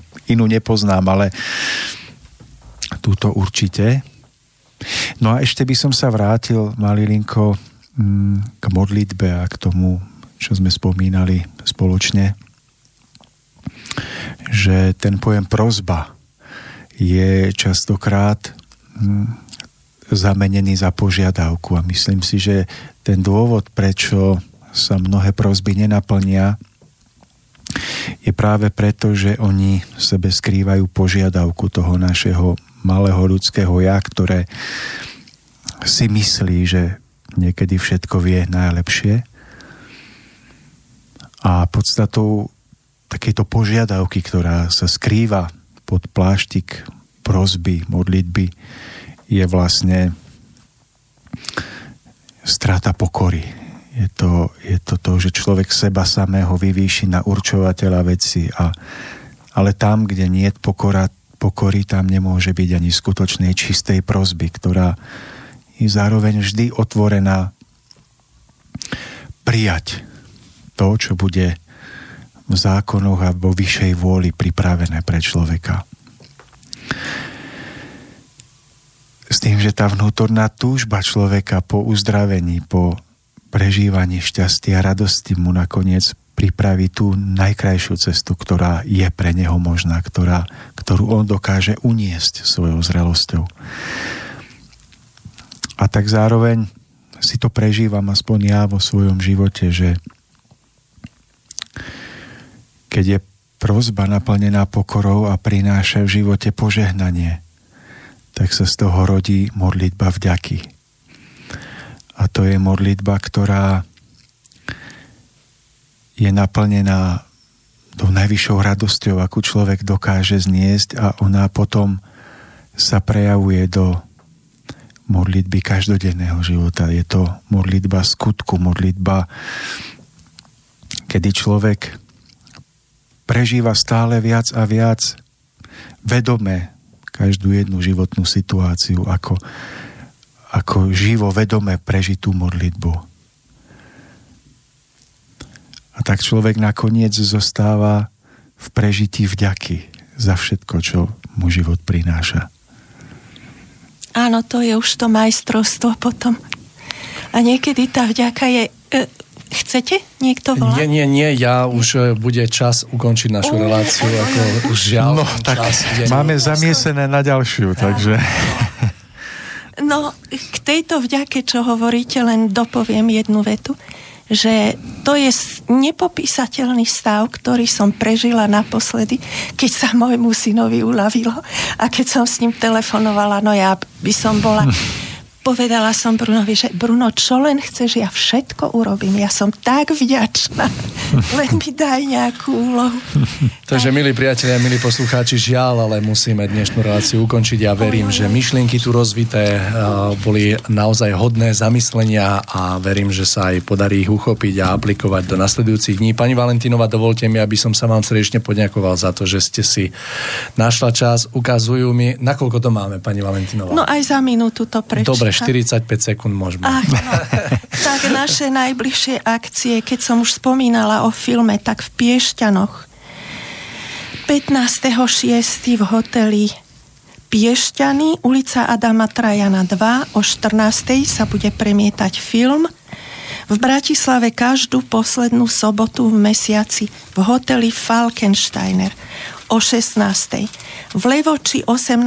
mája o 14. hodine v hoteli, v hoteli Lev a naša najbližšia, najväčšia akcia Martin Hotel Turiec 24. mája o 18. lekárska informačná prednáška. Tam to bude aj s dokumentácii. Takže ďakujem aj za tieto informácie, takže už len tak v rýchlosti, pani Valentinova, ďakujem, že ste si našli čas, že ste boli ochotná sem prísť a podeliť sa aj s nami a s našimi poslucháčmi o podľa mňa veľmi hodnotné a krásne myšlienky. No a na úplný záver mi, milí poslucháči, dovolte, ja som dostal od pani Valentinovej knihu, ktorú spomínala Revolúce v lekářství. A ja som mu otvorila a našiel som tu krásny citát, ktorým by som sa s vami dnes rozlúčila. Je to vlastne rukopis Bruna Groninga. Nejsem nic, pán Bůh je vše, nežádám si ani peněz, ani zlata. Co chci a čeho jsem schopen, je jen jedno. Pomáhat lidem a léčit je. Kdo Boha pomlouvá, není hoden toho, aby mu bylo pomoženo. Největší lekář všeho lidstva je i navždy bude jen náš jediný Pán Bůh. Takže to boli posledné slova, lúči sa s vami pani Valentínová, Tomáš Lajmona od mikrofónu, Mário Kováčik.